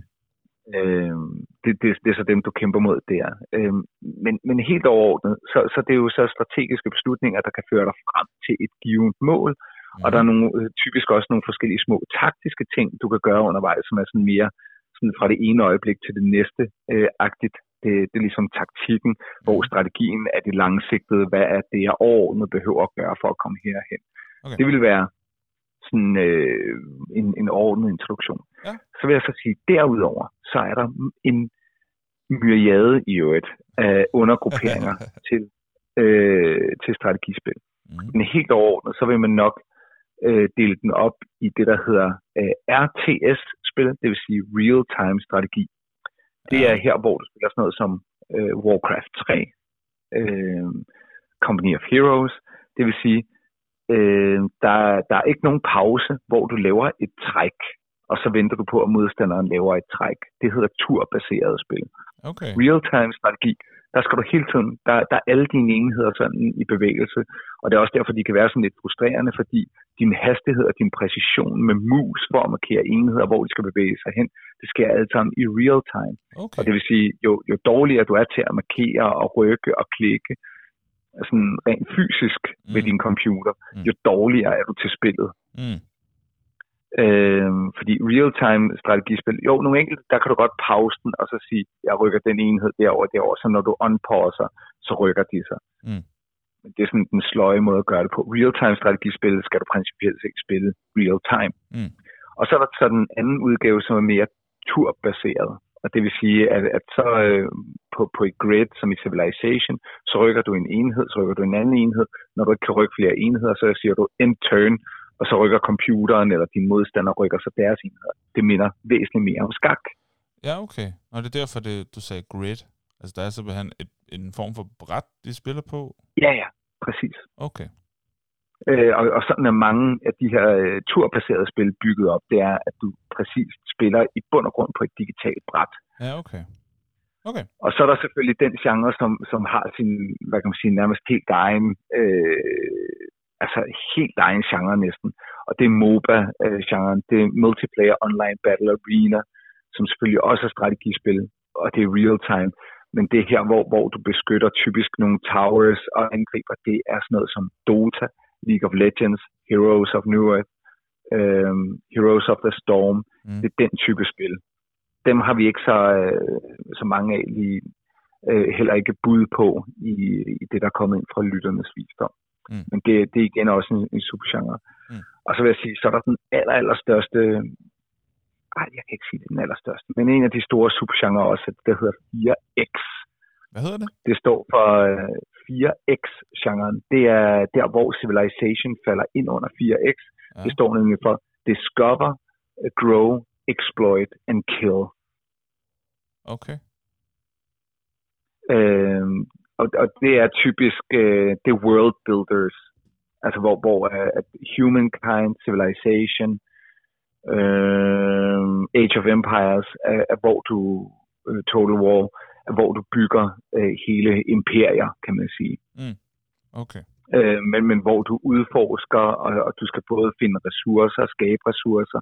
De ressourcer skal du øh, lave byer med, eller øh, enheder, øh, eller øh, forretninger, som så kan bygge noget nyt, så du kan bygge noget nyt. Øh, det, det, det er sådan en helt øh, sådan motor, du bygger, af ting, der kan bygge nye ting, kan man sige, men, men sådan, Okay. i sådan en large verdensscope. Okay. Hvad synes du er det fede ved, øh, ved den type spil her?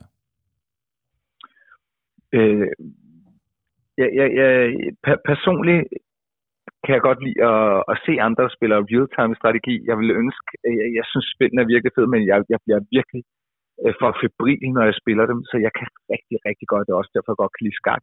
Jeg kan godt lide de strategispil, hvor jeg har tid til at lave mine træk, Mm. Okay. øh, og ikke er under pres for, at jeg skal bevæge, fordi jeg, jeg, jeg bliver så upræcis med min, med min mus, når jeg sådan er virkelig presset. Mm. så jeg, jeg er simpelthen ikke skarp nok med musen. Okay. Øh, Så du er mere til de turbaserede, eller hvordan? er klart mere til, til det turbaserede. Okay. Øh, men, men når det så er sagt, så, så er et spil øh, som Civilization, som er, er turbaseret, for det første er det genialt, men, men, men det, det kan for mig, det er, at det er helt ekstremt hyggeligt. Og så er øh, nogle af de rigtig gode strategispil, er i mine øjne vanedannende på, på linje med altså, øh, hyper binge-watching af, af fantastiske serier. Fordi det har det der med, at når du trykker end turn, og så skal du, lige, du skal bare lige se, hvad, hvad fjenden gør.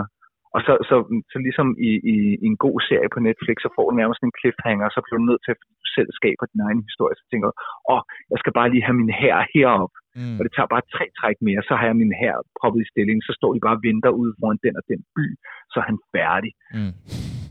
Øhm, Gandhi, så er du færdig. Mm. Okay. Okay det, og det, det, det, så jeg kan godt lide pacing, jeg kan godt lide det hyggelige, jeg kan godt lide det spændende, jeg kan godt lide, i bund og grund, så har strategispil også lidt af det, som en bog har, det er, at typisk er de ikke så, så grafisk eksplicite, så op i mit hoved, der det imperie, jeg bygger, ser meget vildere ud, end det gør øh, på, hvad hedder det, det grid, jeg, jeg sidder med på, på skærm. Okay. Og det er sådan, jeg startede med eksempelvis at spille Civilization, som var virkelig, virkelig, virkelig, virkelig, virkelig grimt back in the days. Ja. Men folk elskede det alligevel, fordi prøv at høre, du forestillede dig jo, hvordan det var at være Caesar, og du kunne godt tænke dig til, hvor stort dit imperie var, Mm. selvom den, den hest, du havde, lignede altså tre firkanter sat sammen.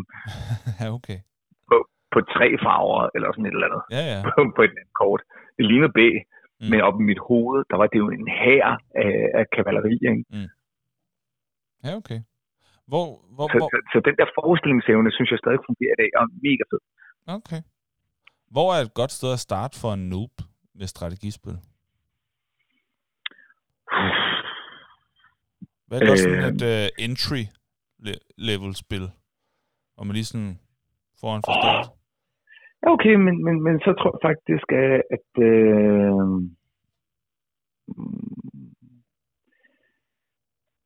entry-level strategispil, så, så vil jeg formentlig øh, sige, at du skulle øh, gå på telefonen. Okay, ja.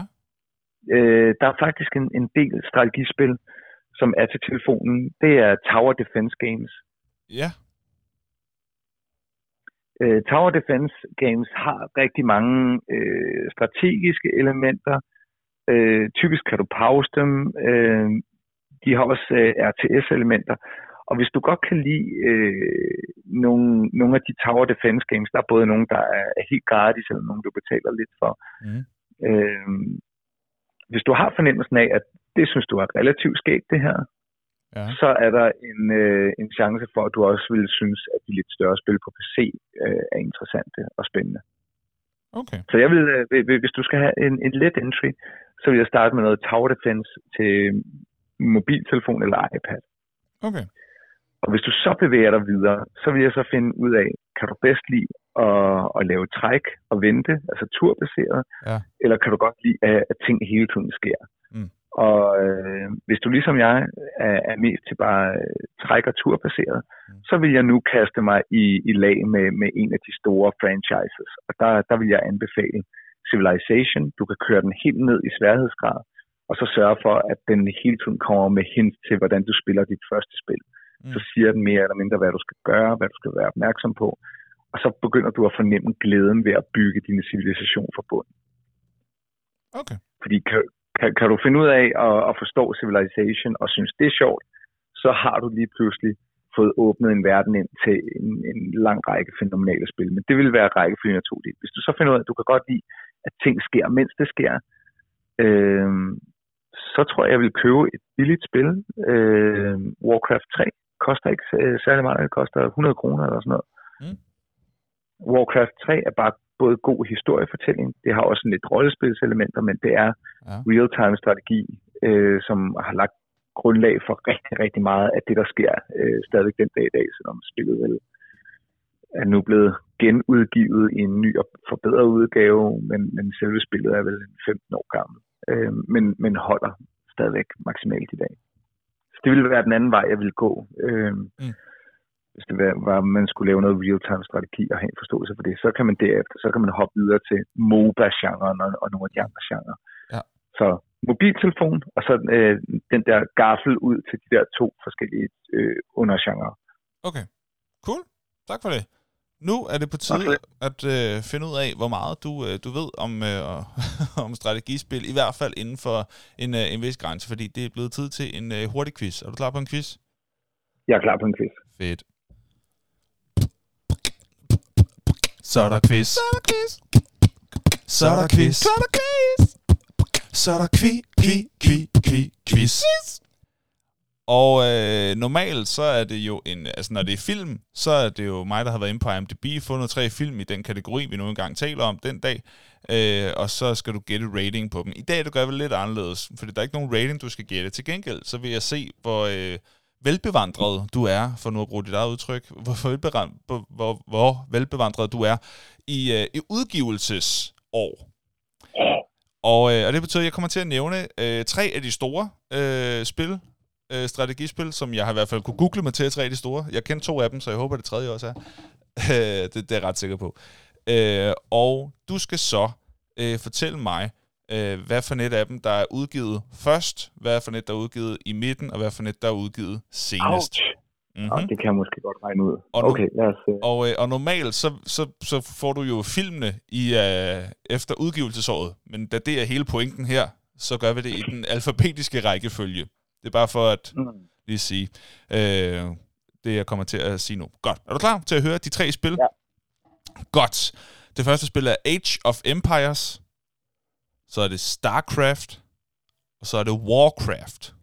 Altså, Age of Empires, StarCraft, Warcraft. Og lad mig lige høre en gang. Kender du alle tre spil? Ja. Godt nok.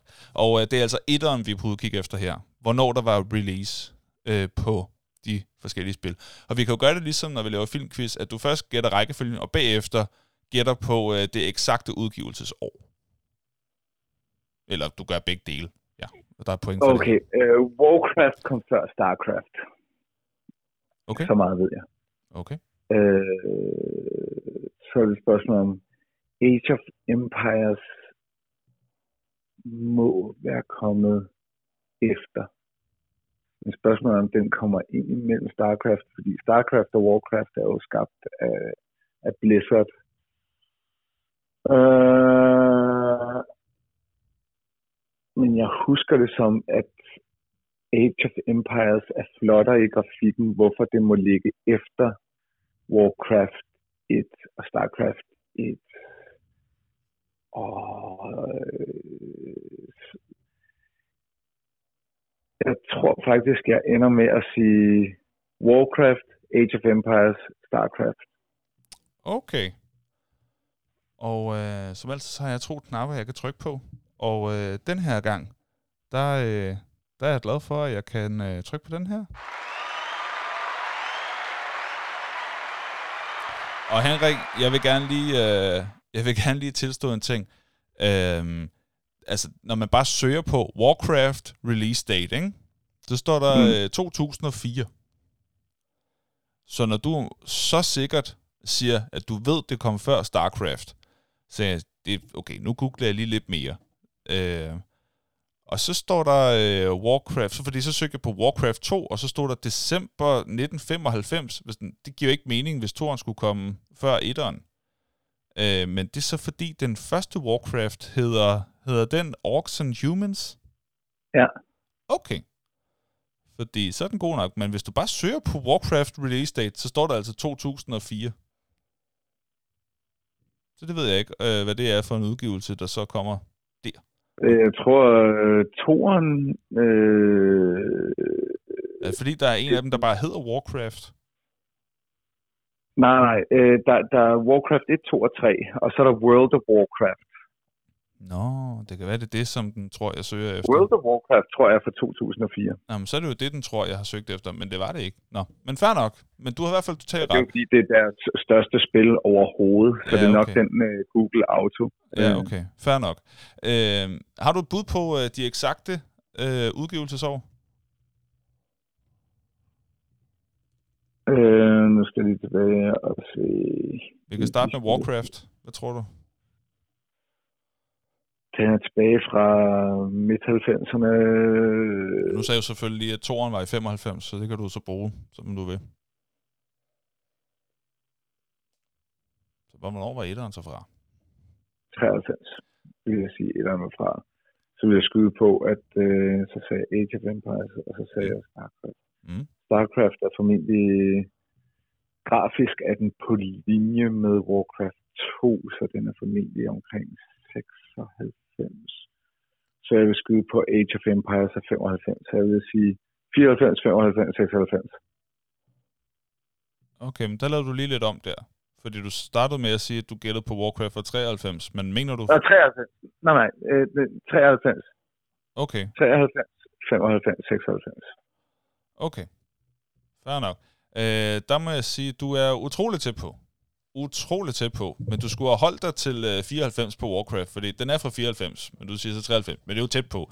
Age of Empires er fra 1997, øh, der var lige to år fra, og øh, StarCraft udkom i 1998. Der sagde du 96. Ja, okay. Men du er tæt på. Du er med på nogenlunde tidsperioden, ikke?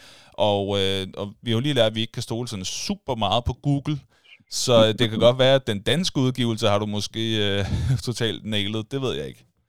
Det er, jeg, jeg, jeg, jeg lytter til, hvad Google siger. Så jeg, altså, du får sådan en, fordi det er tæt på, og det kan være, at du har ret. Altså, Og vi lærte også i sidste uge, at vi skal ikke altid øh, gå ud fra, at, øh, at det, jeg finder på Google og Wikipedia, det bare lige holder sådan uden videre. Der skal nogle gange lidt mere research på. Nå, men Henrik, det er tid til en omgang lytternes visdom. Er du klar til at tage os igennem, hvad lytterne de har sagt om de fem bedste strategispil ja, nogensinde? Fedt. Ja. Fedt. Jamen altså, take it away. Jeg er spændt på, hvor meget jeg forstår det her.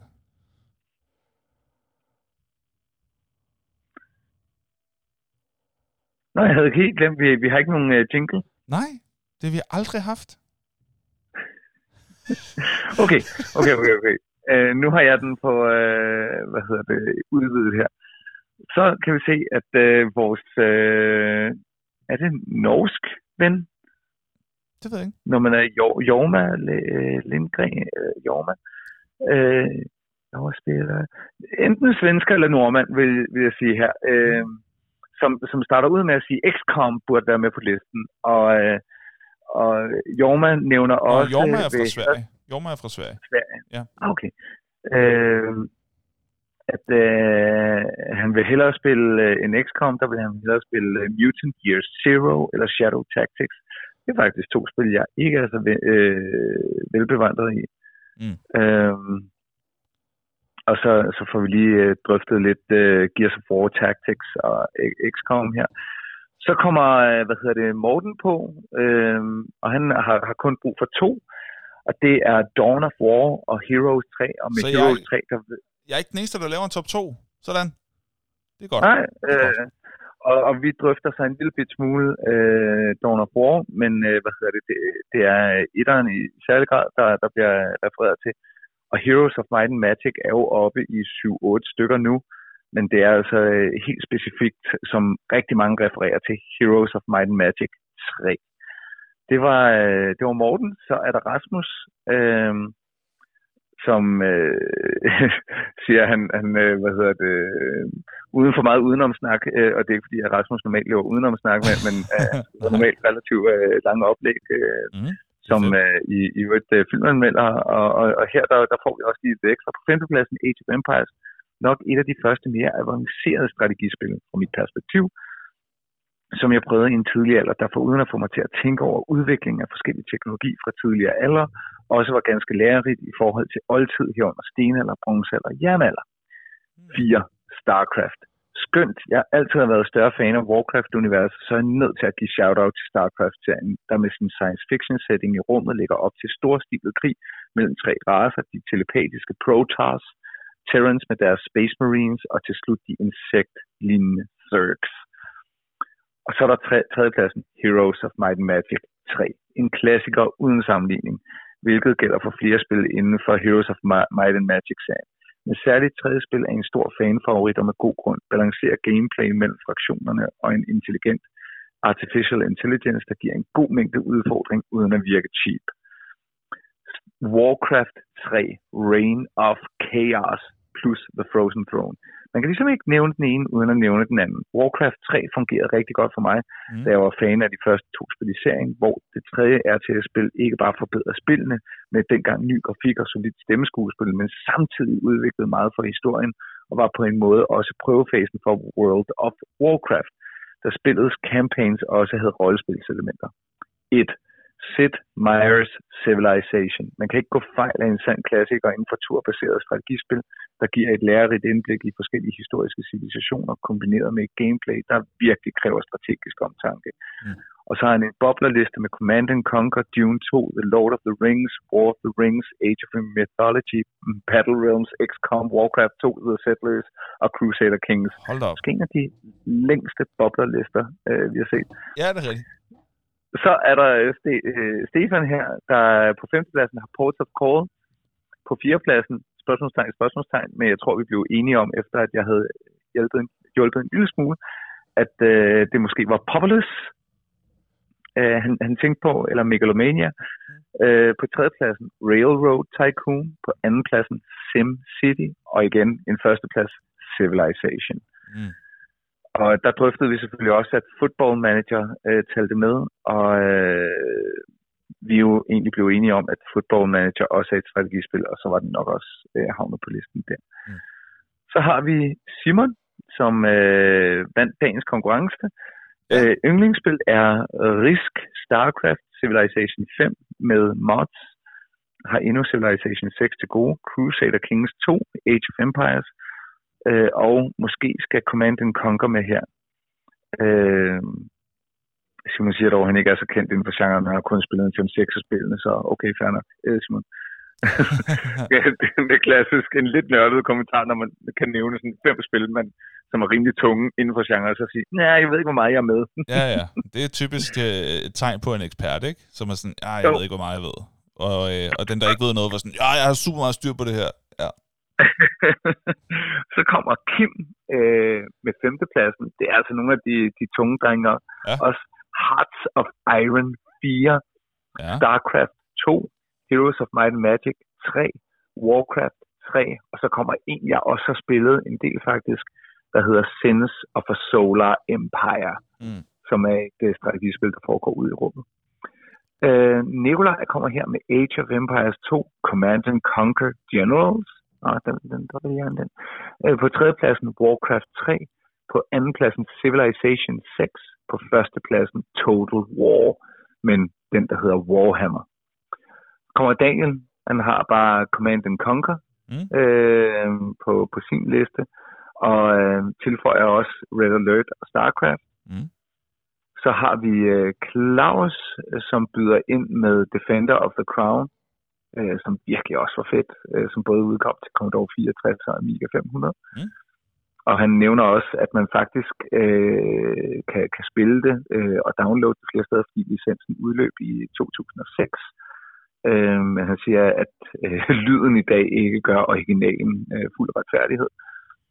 Mm. Øh, og han nævner også Age of Empires her, og et spil fra 2000 af Firefly Studio, der hedder Stronghold. Øh, så er der Frank. Wow, vi har fået mange. Ja. Frank øh, kommer ind med femtepladsen SimCity 2000, fjerdepladsen Age of Empires, tredjepladsen Colonization, det kan jeg godt huske, også fantastisk, også Sid Meier andenpladsen Settlers 2, og på førstepladsen Command and Conquer Red Alert. Nå, og, er, er Command and, nu er der bare mange, der nævnte Command and Conquer. Er det, er det, det Red Alert hedder, eller er det en ud? Det forstår jeg ikke helt. Ja, den, den, hed, den hed Command and Conquer, øh, og så med undertitlen Red Alert. Nå, men den fik ligesom sin, sin øh, og Red Alert 2 det var ligesom sin, sin egen udgave af Command and Conquer. Så kørte uh, Command and Conquer-serien så videre og blev til Command and Conquer Generals også. Nå, okay. Og Command and Conquer 2. Øh, Fair nok. Sådan som jeg, jeg husker det. Men ja, der var jo sådan en overlap i, gameplay med videre. Okay. Og så kommer Thomas her, som jeg også skal lige sige gas. en ting, inden du nævner, eller inden du begynder at læse Thomas' op. Jeg skal bare lige, bare hvis du undrer dig over, at jeg ikke lige svarer imens. Øh, jeg skal lige finde en uploader til min computer, der er ved at dø ud. Men øh, fyr den endelig af med Thomas. Jeg er tilbage lige om lidt. Jamen, jeg, jeg fyrer den af her. Yes. Øh, Thomas, som... Øh, hvad hedder det, har, har delt den henholdsvis i real-time strategi og turbaseret strategi. På turbaseret strategi, der er på tredjepladsen Civilization 6, Øhm, og på andenpladsen Civilization 4, og på førstepladsen Civilization 1. Så man kan sige, Civilization fylder hele øh, Thomas' øh, turbaserede strategispil, og men, men, med nogle øh, meget, meget smukke øh, input her under, undervejs, med, hvor man sad og man mødtes nogle, nogle fyre. Vi var tre gutter, der mødtes fast hver tirsdag aften og spillede hold mod resten af verden. Det var Civilization 4. Øhm, og han skrev her Civilization 1, første spil, jeg spillede på min første PC, og havde kun hørt andre tale om det. Øhm, og hvordan man lærte at spille spil som det her, learning by doing a trial and error. Det var fantastisk. Øhm, og så kommer Thomas' øh, top 2, som det så er på real-time strategi. Og øh, på andenpladsen, der er det Warcraft 1 og 2, øh, og nævner har brugt mange gode timer på, men ikke noget, der kan måle sig med Age of Empires. Jeg synes, begge spil var godt afbalanceret i PvP, særligt i forhold til spil som Red Alert Total Annihilation. Og det giver så sig selv, at Thomas har så på sin første plads Age of Empires og ikke mindst udvidelsen Age of Kings, er uden tvivl det bedste real-time strategispil, jeg nogensinde har spillet. Særligt med udvidelsen, synes jeg, det ramte plet. Brugte oceaner af timer på computercaféen i slækkelse på det spil, hvor vi spillede mod hinanden, både individuelt og på hold. Age of Mythology var også sjov, men jeg foretrækker klart de ældre udgaver. lidt ligesom musikken, der også altid var bedre i gamle dage. Men ja. vi ikke værdige. Og jeg David øh, Frederiksen har faktisk sendt den her for 40 minutter siden. Øh, nåede lige Nå, at komme okay. med os på femtepladsen. Stærkt. Nord og syd på Amigaen. Fjerdepladsen Ports of Call, som var et, et en, øh, hvad hedder det, øh, altså i virkeligheden en mærsk simulator, så, så du kunne få lov til at være sådan, eje et rederi. Øh, tredjepladsen Stærkt. Railroad Tycoon, på andenpladsen Age of Empires igen, og førstepladsen Civilization-serien. Hold op, der er, vi har godt nok et mønster i, at Civilization er oppe på toppen af manges lister. Det må man sige. Øh, og, og tusind, tusind tak til, til alle for de mange, mange kommentarer, vi har Ja. fået i den her I får uge. lige en fælles en her. Vi hylder jer. Tak. Og Henrik, nu er jeg simpelthen så spændt på, hvad, øh, hvad din top 5 er, fordi for de få, der eventuelt ikke ved det, Henrik, han er jo altså tidligere spilleranmelder for blandt andet IGN.com og Jyllandsposten, så man kan sige, at spil det er sådan din øh, umiddelbart en, en kæmpe spidskompetence. Så jeg er spændt på, særligt når det er noget, jeg ved så utroligt lidt om, hvad synes du er de fem bedste spil i strategigenre nogensinde? Er du klar øh, til at komme med din top 5? Skal vi gå ind i det? Ja, ja. Fedt. Yep. Er det en top 2? Nej. Åh, oh, det er det faktisk godt. Yep. Er det en top 3? nej, nej, nej, nej. Er det en top 4? Nej. Er det en top 5? Jo! Ja, for første gang, så må jeg jo sige, øh, er det en top 2? Nej, jo, det er det lidt. For mig i hvert fald. Men, øh, men det bliver en top 5 fra dig. Når vi så når til, til nummer 2, så kommer jeg lige med. Så kan du være med. Så kan jeg være med. Men indtil da, så er det altså all yours. Og for, øh, for hver placering, der kommer der denne lyd. Så man som lytter kan følge med i, hvor er vi henne. Godt. Og jeg er spændt på at høre, hvad er din femte plads? Min femte plads er Advance Wars-serien til øh, Nintendo. Okay. Øh, Nintendo DS. Øh, særligt så vil jeg sige Advance Wars, som kom til Game Boy Advance, og derfor hed det Advance Wars. Så kom det til at hedde til, da, da de så lavede den næste, som udkom til Nintendo DS, så hed den Advance Wars Dual Strike DS, som er klart et af de fedeste strategispil ever made. Det er turbaseret Mm. og foregår i sådan en japansk øh, øh, manga-tegnet øh, stil, øh, men foregår på sådan, med meget simpel grafik på, på sådan et, øh, et verdenskort, hvor man rykker rundt, og man producerer forskellige enheder med sine fabrikker.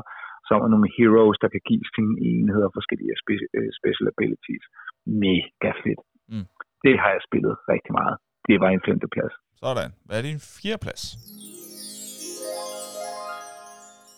Fjerdepladsen går, går ud til en, der, der ikke er blevet nemt. Det er real-time strategi, øh, men i mine øjne noget af det bedste real-time strategi ever made.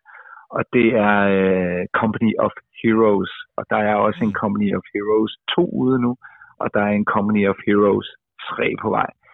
Øhm, rent fortællemæssigt kom den til at ligge meget tæt op af, af sådan fortællinger fra øh, Saving Private Ryan. Øhm, det var meget, meget øh, altså grafisk smukt, men, men øh, hvis du spiller det på de hårde sværhedsgrader, har den også rigtig mange af, af de ægte elementer med fra, fra krig. Du, du styrer sådan en lille kompani øh, på måske maks en, en 100 mand plus nogle enheder, som du så skal føre til, til sejr på, på sådan nogle historiske øh, kort. Ja.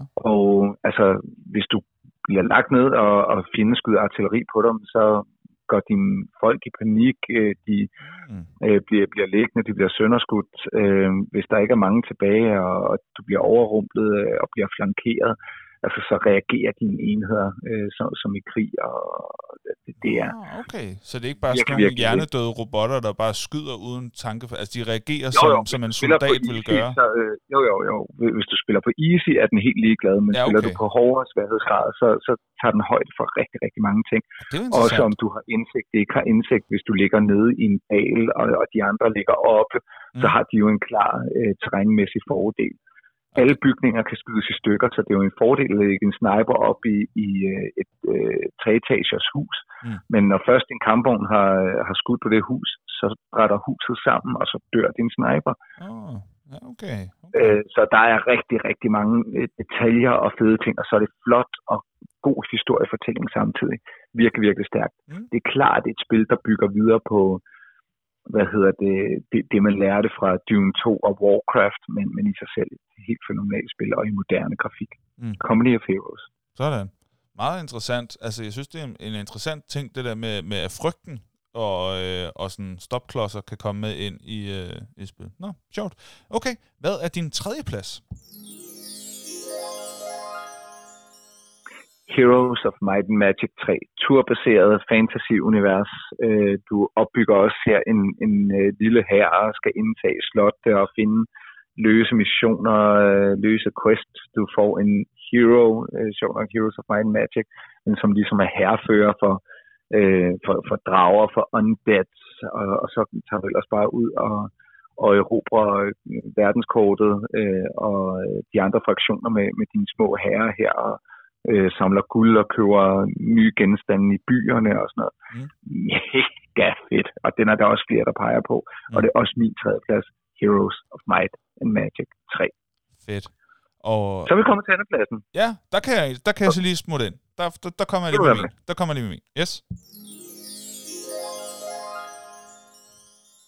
Fordi jeg har spillet Red Alert, eller også er det Red Alert 2. Jeg husker det som om, at der stod Red Alert på, på øh, boksen, så det har nok været toeren, hvis, hvis det ellers hed Commander and Conquer. Ja. Ja, så Red Alert 2 øh, regner med. Det spillede jeg som barn, og det brugte jeg mange timer på, og det synes jeg var sjovt. Øh, og jeg kan ikke sige så meget. Det var, sådan, det var noget strategispil, og det var med noget... Øh, der var sådan en intro til at starte med på engelsk, jeg ikke kunne forstå. Med nogle mennesker, der sad i sådan en kommandorum og øh, var vrede på hinanden. Og det forstod jeg aldrig. Og så trykkede man sådan videre, og så kunne man bygge en her op, og så var der helt mørkt rundt om, og så skulle man sådan udforske og, øh, og, og bygge noget her. Og så kan jeg ikke huske så meget mere, faktisk. Men øh, jeg kan huske, at jeg hyggede mig med det, men jeg kan virkelig ikke huske særlig meget mere end det. Men det er min anden plads. Hvad er din anden plads? Øh, min anden plads er Dune 2. Øh, Dune, ja. som jo lige har fået en, øh, en biograf, Frank Herberts ja. øh, historiske univers, øh, sci-fi-univers. Øh, men det var, øh, etteren var sådan lidt mere fantasy, hvor øh, at øh, Dune 2 her var øh, måske det grundlæggende real-time strategispil, som dannede skole for alt, hvad der kom efter. Dune 2 er øh, i mine øjne den åndelige forløber for, for Warcraft, øh, som så bare tog det til det næste niveau. Øh, Dune 2 var forløberen for øh, Command and Conquer, som blev til Red Alert, som blev til øh, hele den øh, strategigenre, som senere udviklede sig til MOBA. Dune 2 mm. er i mine øjne the mother uh, of all uh, real-time strategispil. Sådan. Okay. Og det er jo egentlig meget og det var. Og det, og, det, og det var fænomenalt. Altså, det, du, du, du skulle høste spice, og spice kunne du så købe enheder for, og så var der de der øh, ørken, øh, hvad hedder det, orme, som kunne æde dine enheder, hvis de ikke stod på beton. Det var, kæft, det var godt. Øh, så tog man nogle gange en chance, fordi i stedet for, at så, så måtte man bare håbe på, at man ikke blev spist af den der ørkenorm, ikke? Ja. Øhm, så fik man bragt sin her op i stilling. Ej, det var, nej, det var godt. Okay, fair nok. Dune 2.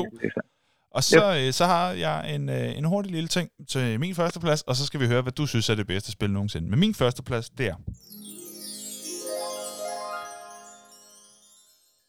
Inspireret af debatten på øh, vores øh, hvad hedder det, øh, opslag på Facebook om, hvorvidt Football Manager er et strategispil, og du sagde, ja, ja, det er det. Så siger jeg, Nå, okay, så er det min første plads. For det har jeg da spillet rigtig meget. det, det kender jeg. Okay, så er det min første plads. og så, øh, så kom vi også en, en, en lille bitte, bitte smule ind på sportsspil alligevel, jo. Øh, du skal styre et hold, ja. du er manager for et fodboldhold, du står for transfers, for træning, for afvikling af kampe, for alt det der. Du spiller bare ikke selv, men du er ligesom øh, ham, der større for alt andet. Og meget af det, du egentlig laver, det er, at du sidder og tjekker mails fiktive mails. Det er, det er rigtig meget det, det egentlig handler om. Men, øh, men ellers så handler det om at øh, scoute og finde de rigtige spillere og træne dem på den rigtige måde, så de kan vinde nogle kampe og sådan noget. Og så få din klub til at blive den bedste i verden. Det er det, det handler om, og det har jeg brugt rigtig lang tid på. Øh, det er længe siden, jeg har gjort det, men det brugte jeg rigtig mange timer på øh, som, øh, som barn, som ung. Øh, ja, så det hygger jeg mig med. Og det, det er nok det bedste af dem, jeg har spillet. Men jeg kan godt mærke, at det er en verden, jeg ikke rigtig har udforsket det her. Men det er min første plads, og nu er jeg spændt på, hvad er din første jeg ved ikke, om der er så meget spænding. Øh, før- førstepladsen går altså bare benhårdt til Civilization. Okay. Det er, det, det, det er så vanvittigt et, øh, et spil, som Sid Meier øh, har, har skabt, som er øh, Altså den Seth kreatøren. Nej, ikke Seth Meier, Sid Meier. Nå, okay, Sid Meier. Okay, ja. Ja, S.I.D. Meyer. Uh, det, er, det, det, det er ham, der har, har skabt det her univers, der startede med Civilization 1, Mm. øh, som bare har udviklet sig gennem årene efterhånden, som maskinkraften og grafikken kunne følge med. Mm. Det er en world builder. Du får lov til, øh, og, og selvfølgelig med, med, med friheder, fordi han er jo ikke på den måde historiker, han er computerspilskreatør, Mm. Men, men med rigtig, rigtig, rigtig mange historiske elementer og sjove takes, og altså det der med, øh, at jeg kan jo godt lide at bygge en nation, som bliver hyper, hyper øh, religiøse. Okay. Og når, når, når du bygger en nation, der er hyperreligiøse, så begynder du at kan dominere og vinde over andre øh, nationer ved at du sender præste i forvejen for at konvertere dem til Ah. din religion. Så, så når du så endelig angriber dem, så har du dem allerede lidt på din side. Fordi de, ja, okay. For det er Gud, der Og så kan man lave sådan- Ja, okay. og du kan lave sådan nogle super militante udgaver af, af, af en hvilken som helst religion. så er det bare, Okay. Ja, ja, men, men til sidst, så kan du øh, købe herreenheder for faith, som er ligesom sådan en myndenhed. Så mere troende din befolkning er, så til sidst, så, så fordi de tror på Gud så meget, så kan de producere hurtigere øh, et vanvittigt militært arsenal, og så går de i krig for deres Gud, skråstrej mig. okay. Lad os lige en gang få øh, din top 5 helt fra bunden af. Hvordan var den, der lød? Den er Advance Wars, Company of Heroes, Heroes of Might and Magic 3, Dune 2 og Civilization på første plads. Sådan. Og min top 5, den lød top, øh, på femtepladsen, nej. Fjerdepladsen, nej. På tredjepladsen, nej. På andenpladsen, Red Alert 2. Og på førstepladsen, Football Manager. Og så er det ved at være tid til at få testet noget energidrik. Yep. Er du klar Det på det? Ja. Nej, det er jeg faktisk ikke. Drikke, øh, Okay, det fik du øh, afbrudt øh, på... Re- det var en spændende timing. Igen, det er sådan et, øh, det vil jeg ikke diskutere, det vil jeg faktisk rigtig gerne. Sådan, et, jeg er klar, jeg er overhovedet ikke klar. Hvis nu, det går meget hurtigt. Er du ikke klar? klar. Jeg er klar. Okay. Energi, energi, ener, energi. Energi, energi, ener, energi. Test. Ja, som sagt er det altså en Faxe Kondi Booster Twisted Lemon, og øh, du har øh, 56 centiliter, så vidt jeg kunne forstå, stående foran dig. Det er, det er jo noget af en chat. Ja. Ja. Det er, det, det er jo fuldstændig crazy. Ja. Hvad siger du til Øh, designet af den her? Jamen, øh, det jeg synes, der er sjovt, det er, øh, at øh, vi, vi har jo været igennem det før. Den her, øh, jeg ved ikke, lidt zombie-lignende hånd, eller måske bare en hånd, Ja. Mm. der kvæser et eller andet. Ja, ja, den har de brugt øh, ja, et par gange. Den har de brugt før, kan man sige. Mm. Øh, og det, det, jeg godt kan lide ved faktisk Kondi Booster, det er, øh, der er ingen grund til at, øh, at ændre den, når praktikanten har været i gang. Mm. Så det har vi snakket om før. det- De, de har godt kunne lide øh, det med den hånd, der, der, der kvæser en frugt. Der er en chef, der har sagt, ja, kvæse en ny frugt." fed idé, mand. Mere af det til alle de andre Jamen, ja. Twisted. For vi har prøvet en del Twisted nu. Vi har prøvet Twisted Hyldeblomst. Vi har prøvet, øh, hvad hedder det, øh, hvad, hvad har der ellers været? Vi har prøvet Twisted Pineapple. Vi har prøvet Twisted Tropical. De har ikke øh, fået super høje øh, karakterer, nogen af dem. Øh, hyldeblomst Nej, har været bedst med henholdsvis 3 og 2 doser, så det er ikke fordi, vi er helt pjattet med dem indtil videre. Men jeg håber, jeg håber på den her. Men jeg forstår ikke, altså jeg forstår ikke, hvorfor de kalder det Twisted nu. Nu, nu, nu begynder jeg at blive sådan lidt, fordi Twisted hyldeblomst smagte af hyldeblomst. Twisted øh, pineapple smagte af pineapple. Nå, men jeg tror, Altså, det er det, der er hele... twisted? Jamen, det tror jeg, det der er twistet, det er, det er en Faxe Kondo Booster, men med det twist, at vi har tilsat enten hyldeblomst, eller lemon, eller pineapple. Okay. Ja. Nå, men så får du en touché på det, så. Ja, ja. Nå, øh, skal, vi, øh, skal vi lige øh, åbne en gang? Ja, det gør vi. Okay, det dufter egentlig okay. Det dufter okay. Det dufter okay. Okay. Lad os skål. Men er det ikke fordi, at Faxe Conti normalt er med lemon? Jo, det er en lemon lime drik, så derfor så er det lidt skørt. Så ja, skål. skørt. Skål.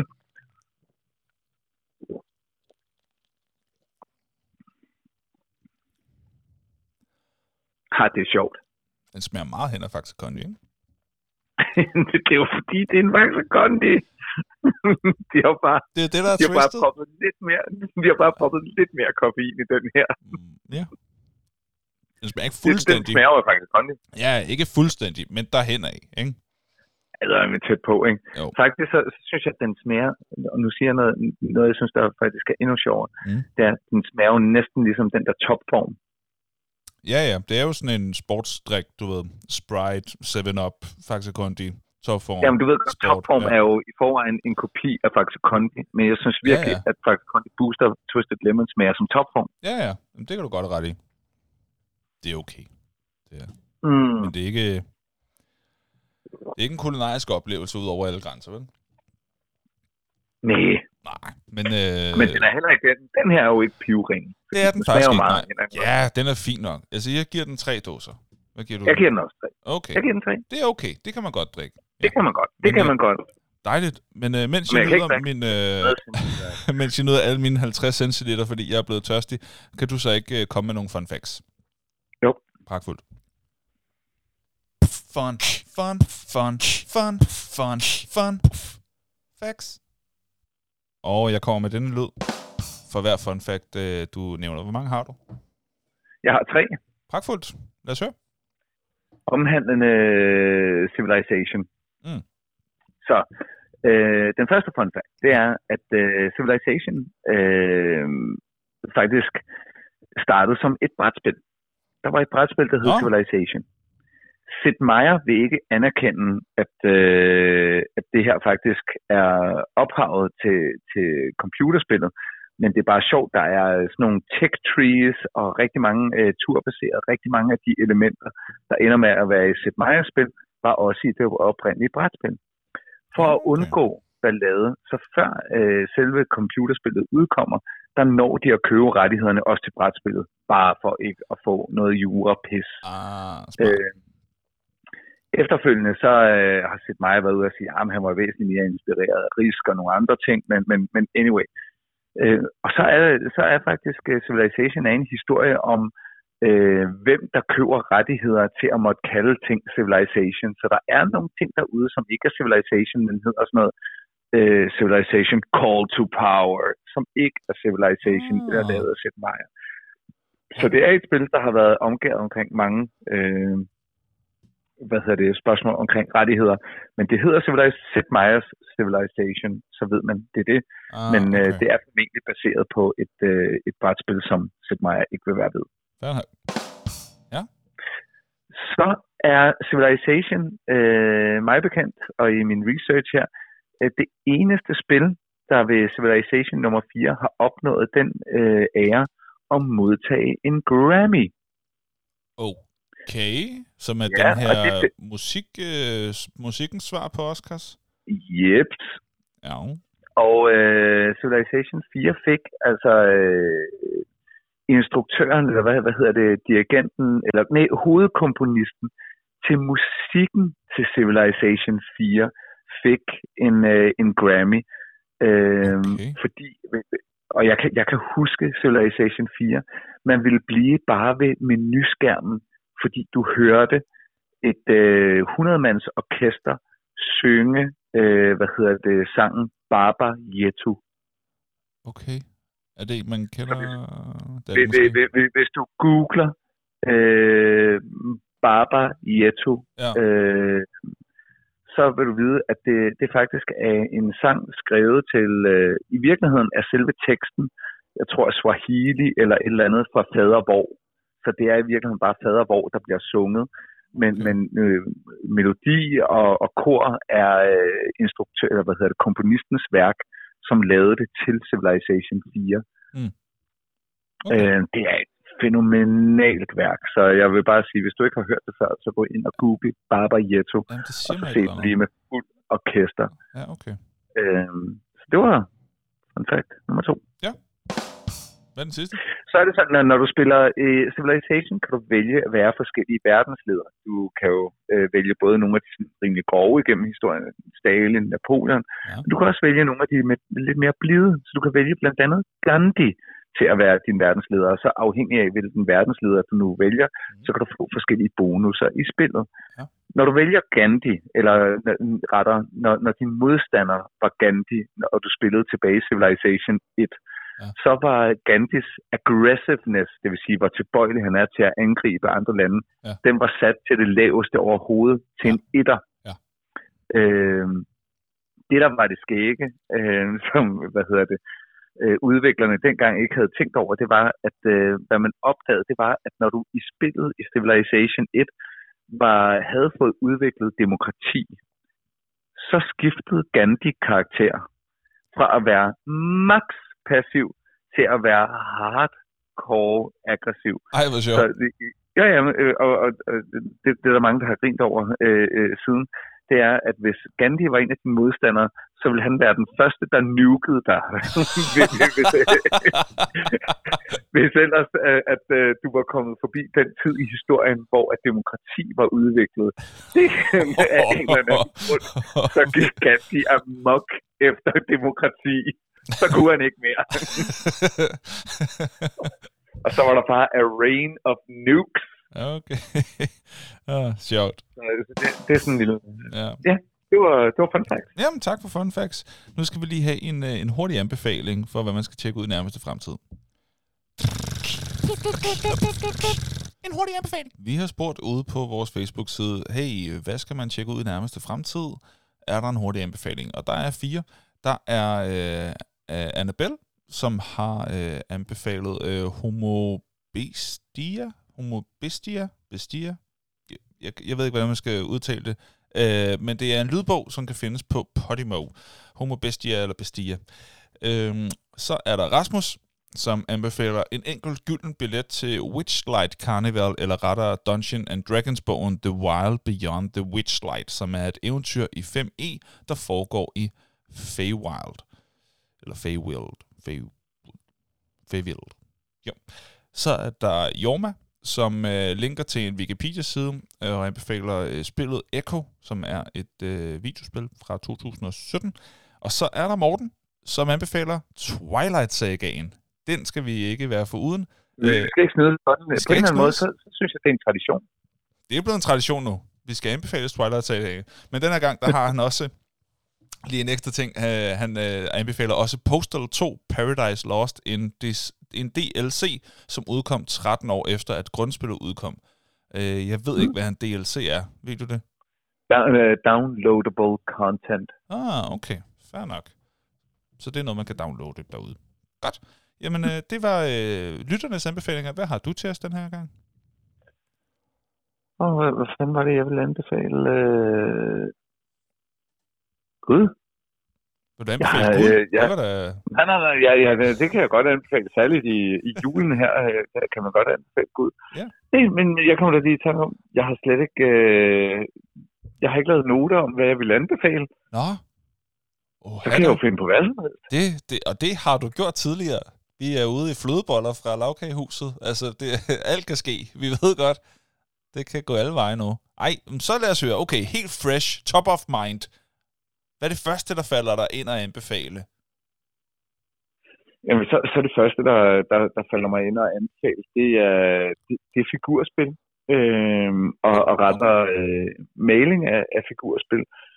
Jeg tror, øh, det, det, det var en ting, jeg egentlig var overrasket over. Jeg synes det var så sjovt. Jeg, jeg fortalte lidt om, at jeg havde været Mm. mm. afsted på Nørdmarken med Alfa. Ja, det sagde du sidste. Øh, ja, der, der var jeg afsted, men jeg tror faktisk, jeg, jeg vil gå så langt. Jeg, jeg har virkelig gået, øh, siden jeg har prøvet det, og overvejet, om jeg selv burde begynde at male figurer Okay. fordi jeg synes, det var så sjovt. Øh, jeg, jeg vil i hvert fald gå så langt, så jeg vil sige, at hvis du ikke har prøvet at male figurer, så vil jeg anbefale det. Okay. Cool nok. En figurmaling. Sådan. Ja. Ja, god anbefaling. Øh, jeg har øh, opdaget, at der findes, øh, lidt apropos vores første afsnit, som du også har været inde på, øh, og det er jo, øh, skak er jo et strategispil. Og det, dengang, der talte vi også om øh, Netflix-serien øh, Queen's Gambit.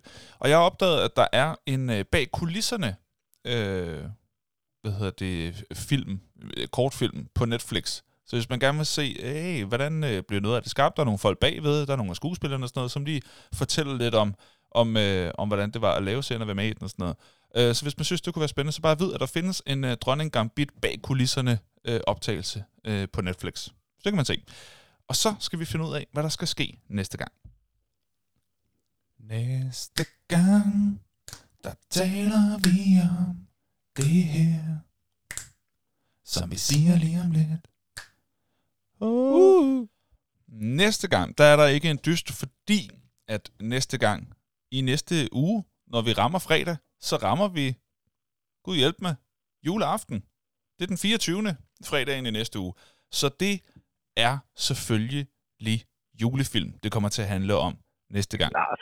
Klart. Hvordan kunne vi dog ikke vælge det? Det ville være underligt, hvis vi, øh, hvis vi lavede øh, Best Battle Speeches movies øh, på det tidspunkt. Ikke? Øh, så, øh, så det er julefilm, det kommer til at handle om, så det kan man øh, kigge på øh, på, på vores øh, Facebook-side i løbet af den kommende uge. Der kommer vi til at øh, spørge ud til, hvad for nogle øh, julefilm øh, I synes er de bedste, og, og så nogle ting. Så det kan man glæde sig til. Det er det, det kommer til at handle om. Og Henrik, så skal vi have lavet en, øh, en outro, og vil du øh, stå for den? Jep, jeg skal bare lige have mit øh, ur op. Mm-hmm. Jeg er klar. Du er klar? Jamen, take it away. Så har du endnu en gang lyttet til en udgave af Nørden og Nuben. Vi har jo snart gjort det her i et års tid, hvilket betyder, at vi er i gang med afsnit nummer et eller andet før. Vi har talt om tidsrejser, om brætspil, om computerspil, om særlige film, om 80'er film, om retrospil, om at være på Bip Bip Bar, ikke mindst. Og uanset hvad, så prøver vi at øh, tage dig med ind i øh, samtalen og diskussionen, når vi kører vores top 5 liste, når du anbefaler, når du stemmer på, hvad du godt kunne tænke dig, når du prøver at være med i nogle konkurrencer, hvor du finder en øl til Bip Bip Bar. Vi laver det her øh, på, på en måde selvfølgelig for os, men rigtig, rigtig gerne sammen med jer. Det, det vi synes, der er sket, det er at få øh, bredt øh, informationer om det nørdede univers ud til, øh, til verden. Og det kan du være med til ved dele så og dele og like og gå ind og subscribe og, og hvad man nu ellers gør. Men noget vi også sætter pris på, det er selvfølgelig, hvis du bare tæver nogle stjerner løs øh, ind på iTunes. Du behøver ikke engang at tage penge op og dem. Bare send nogle stjerner i vores retning. Det vil vi sætte stor pris på. Tak for den gang. Det har været en fornøjelse endnu en gang. Nørden og Nuben, det var os. Sådan. Tusind tak for i dag, Henrik. Fornøjelse som altid. Tak for i dag. Tak for i dag. Vi ses næste uge. Eller vi tales ved næste uge. Ja. Wup, wup. Wup, wup. Hej. Hej.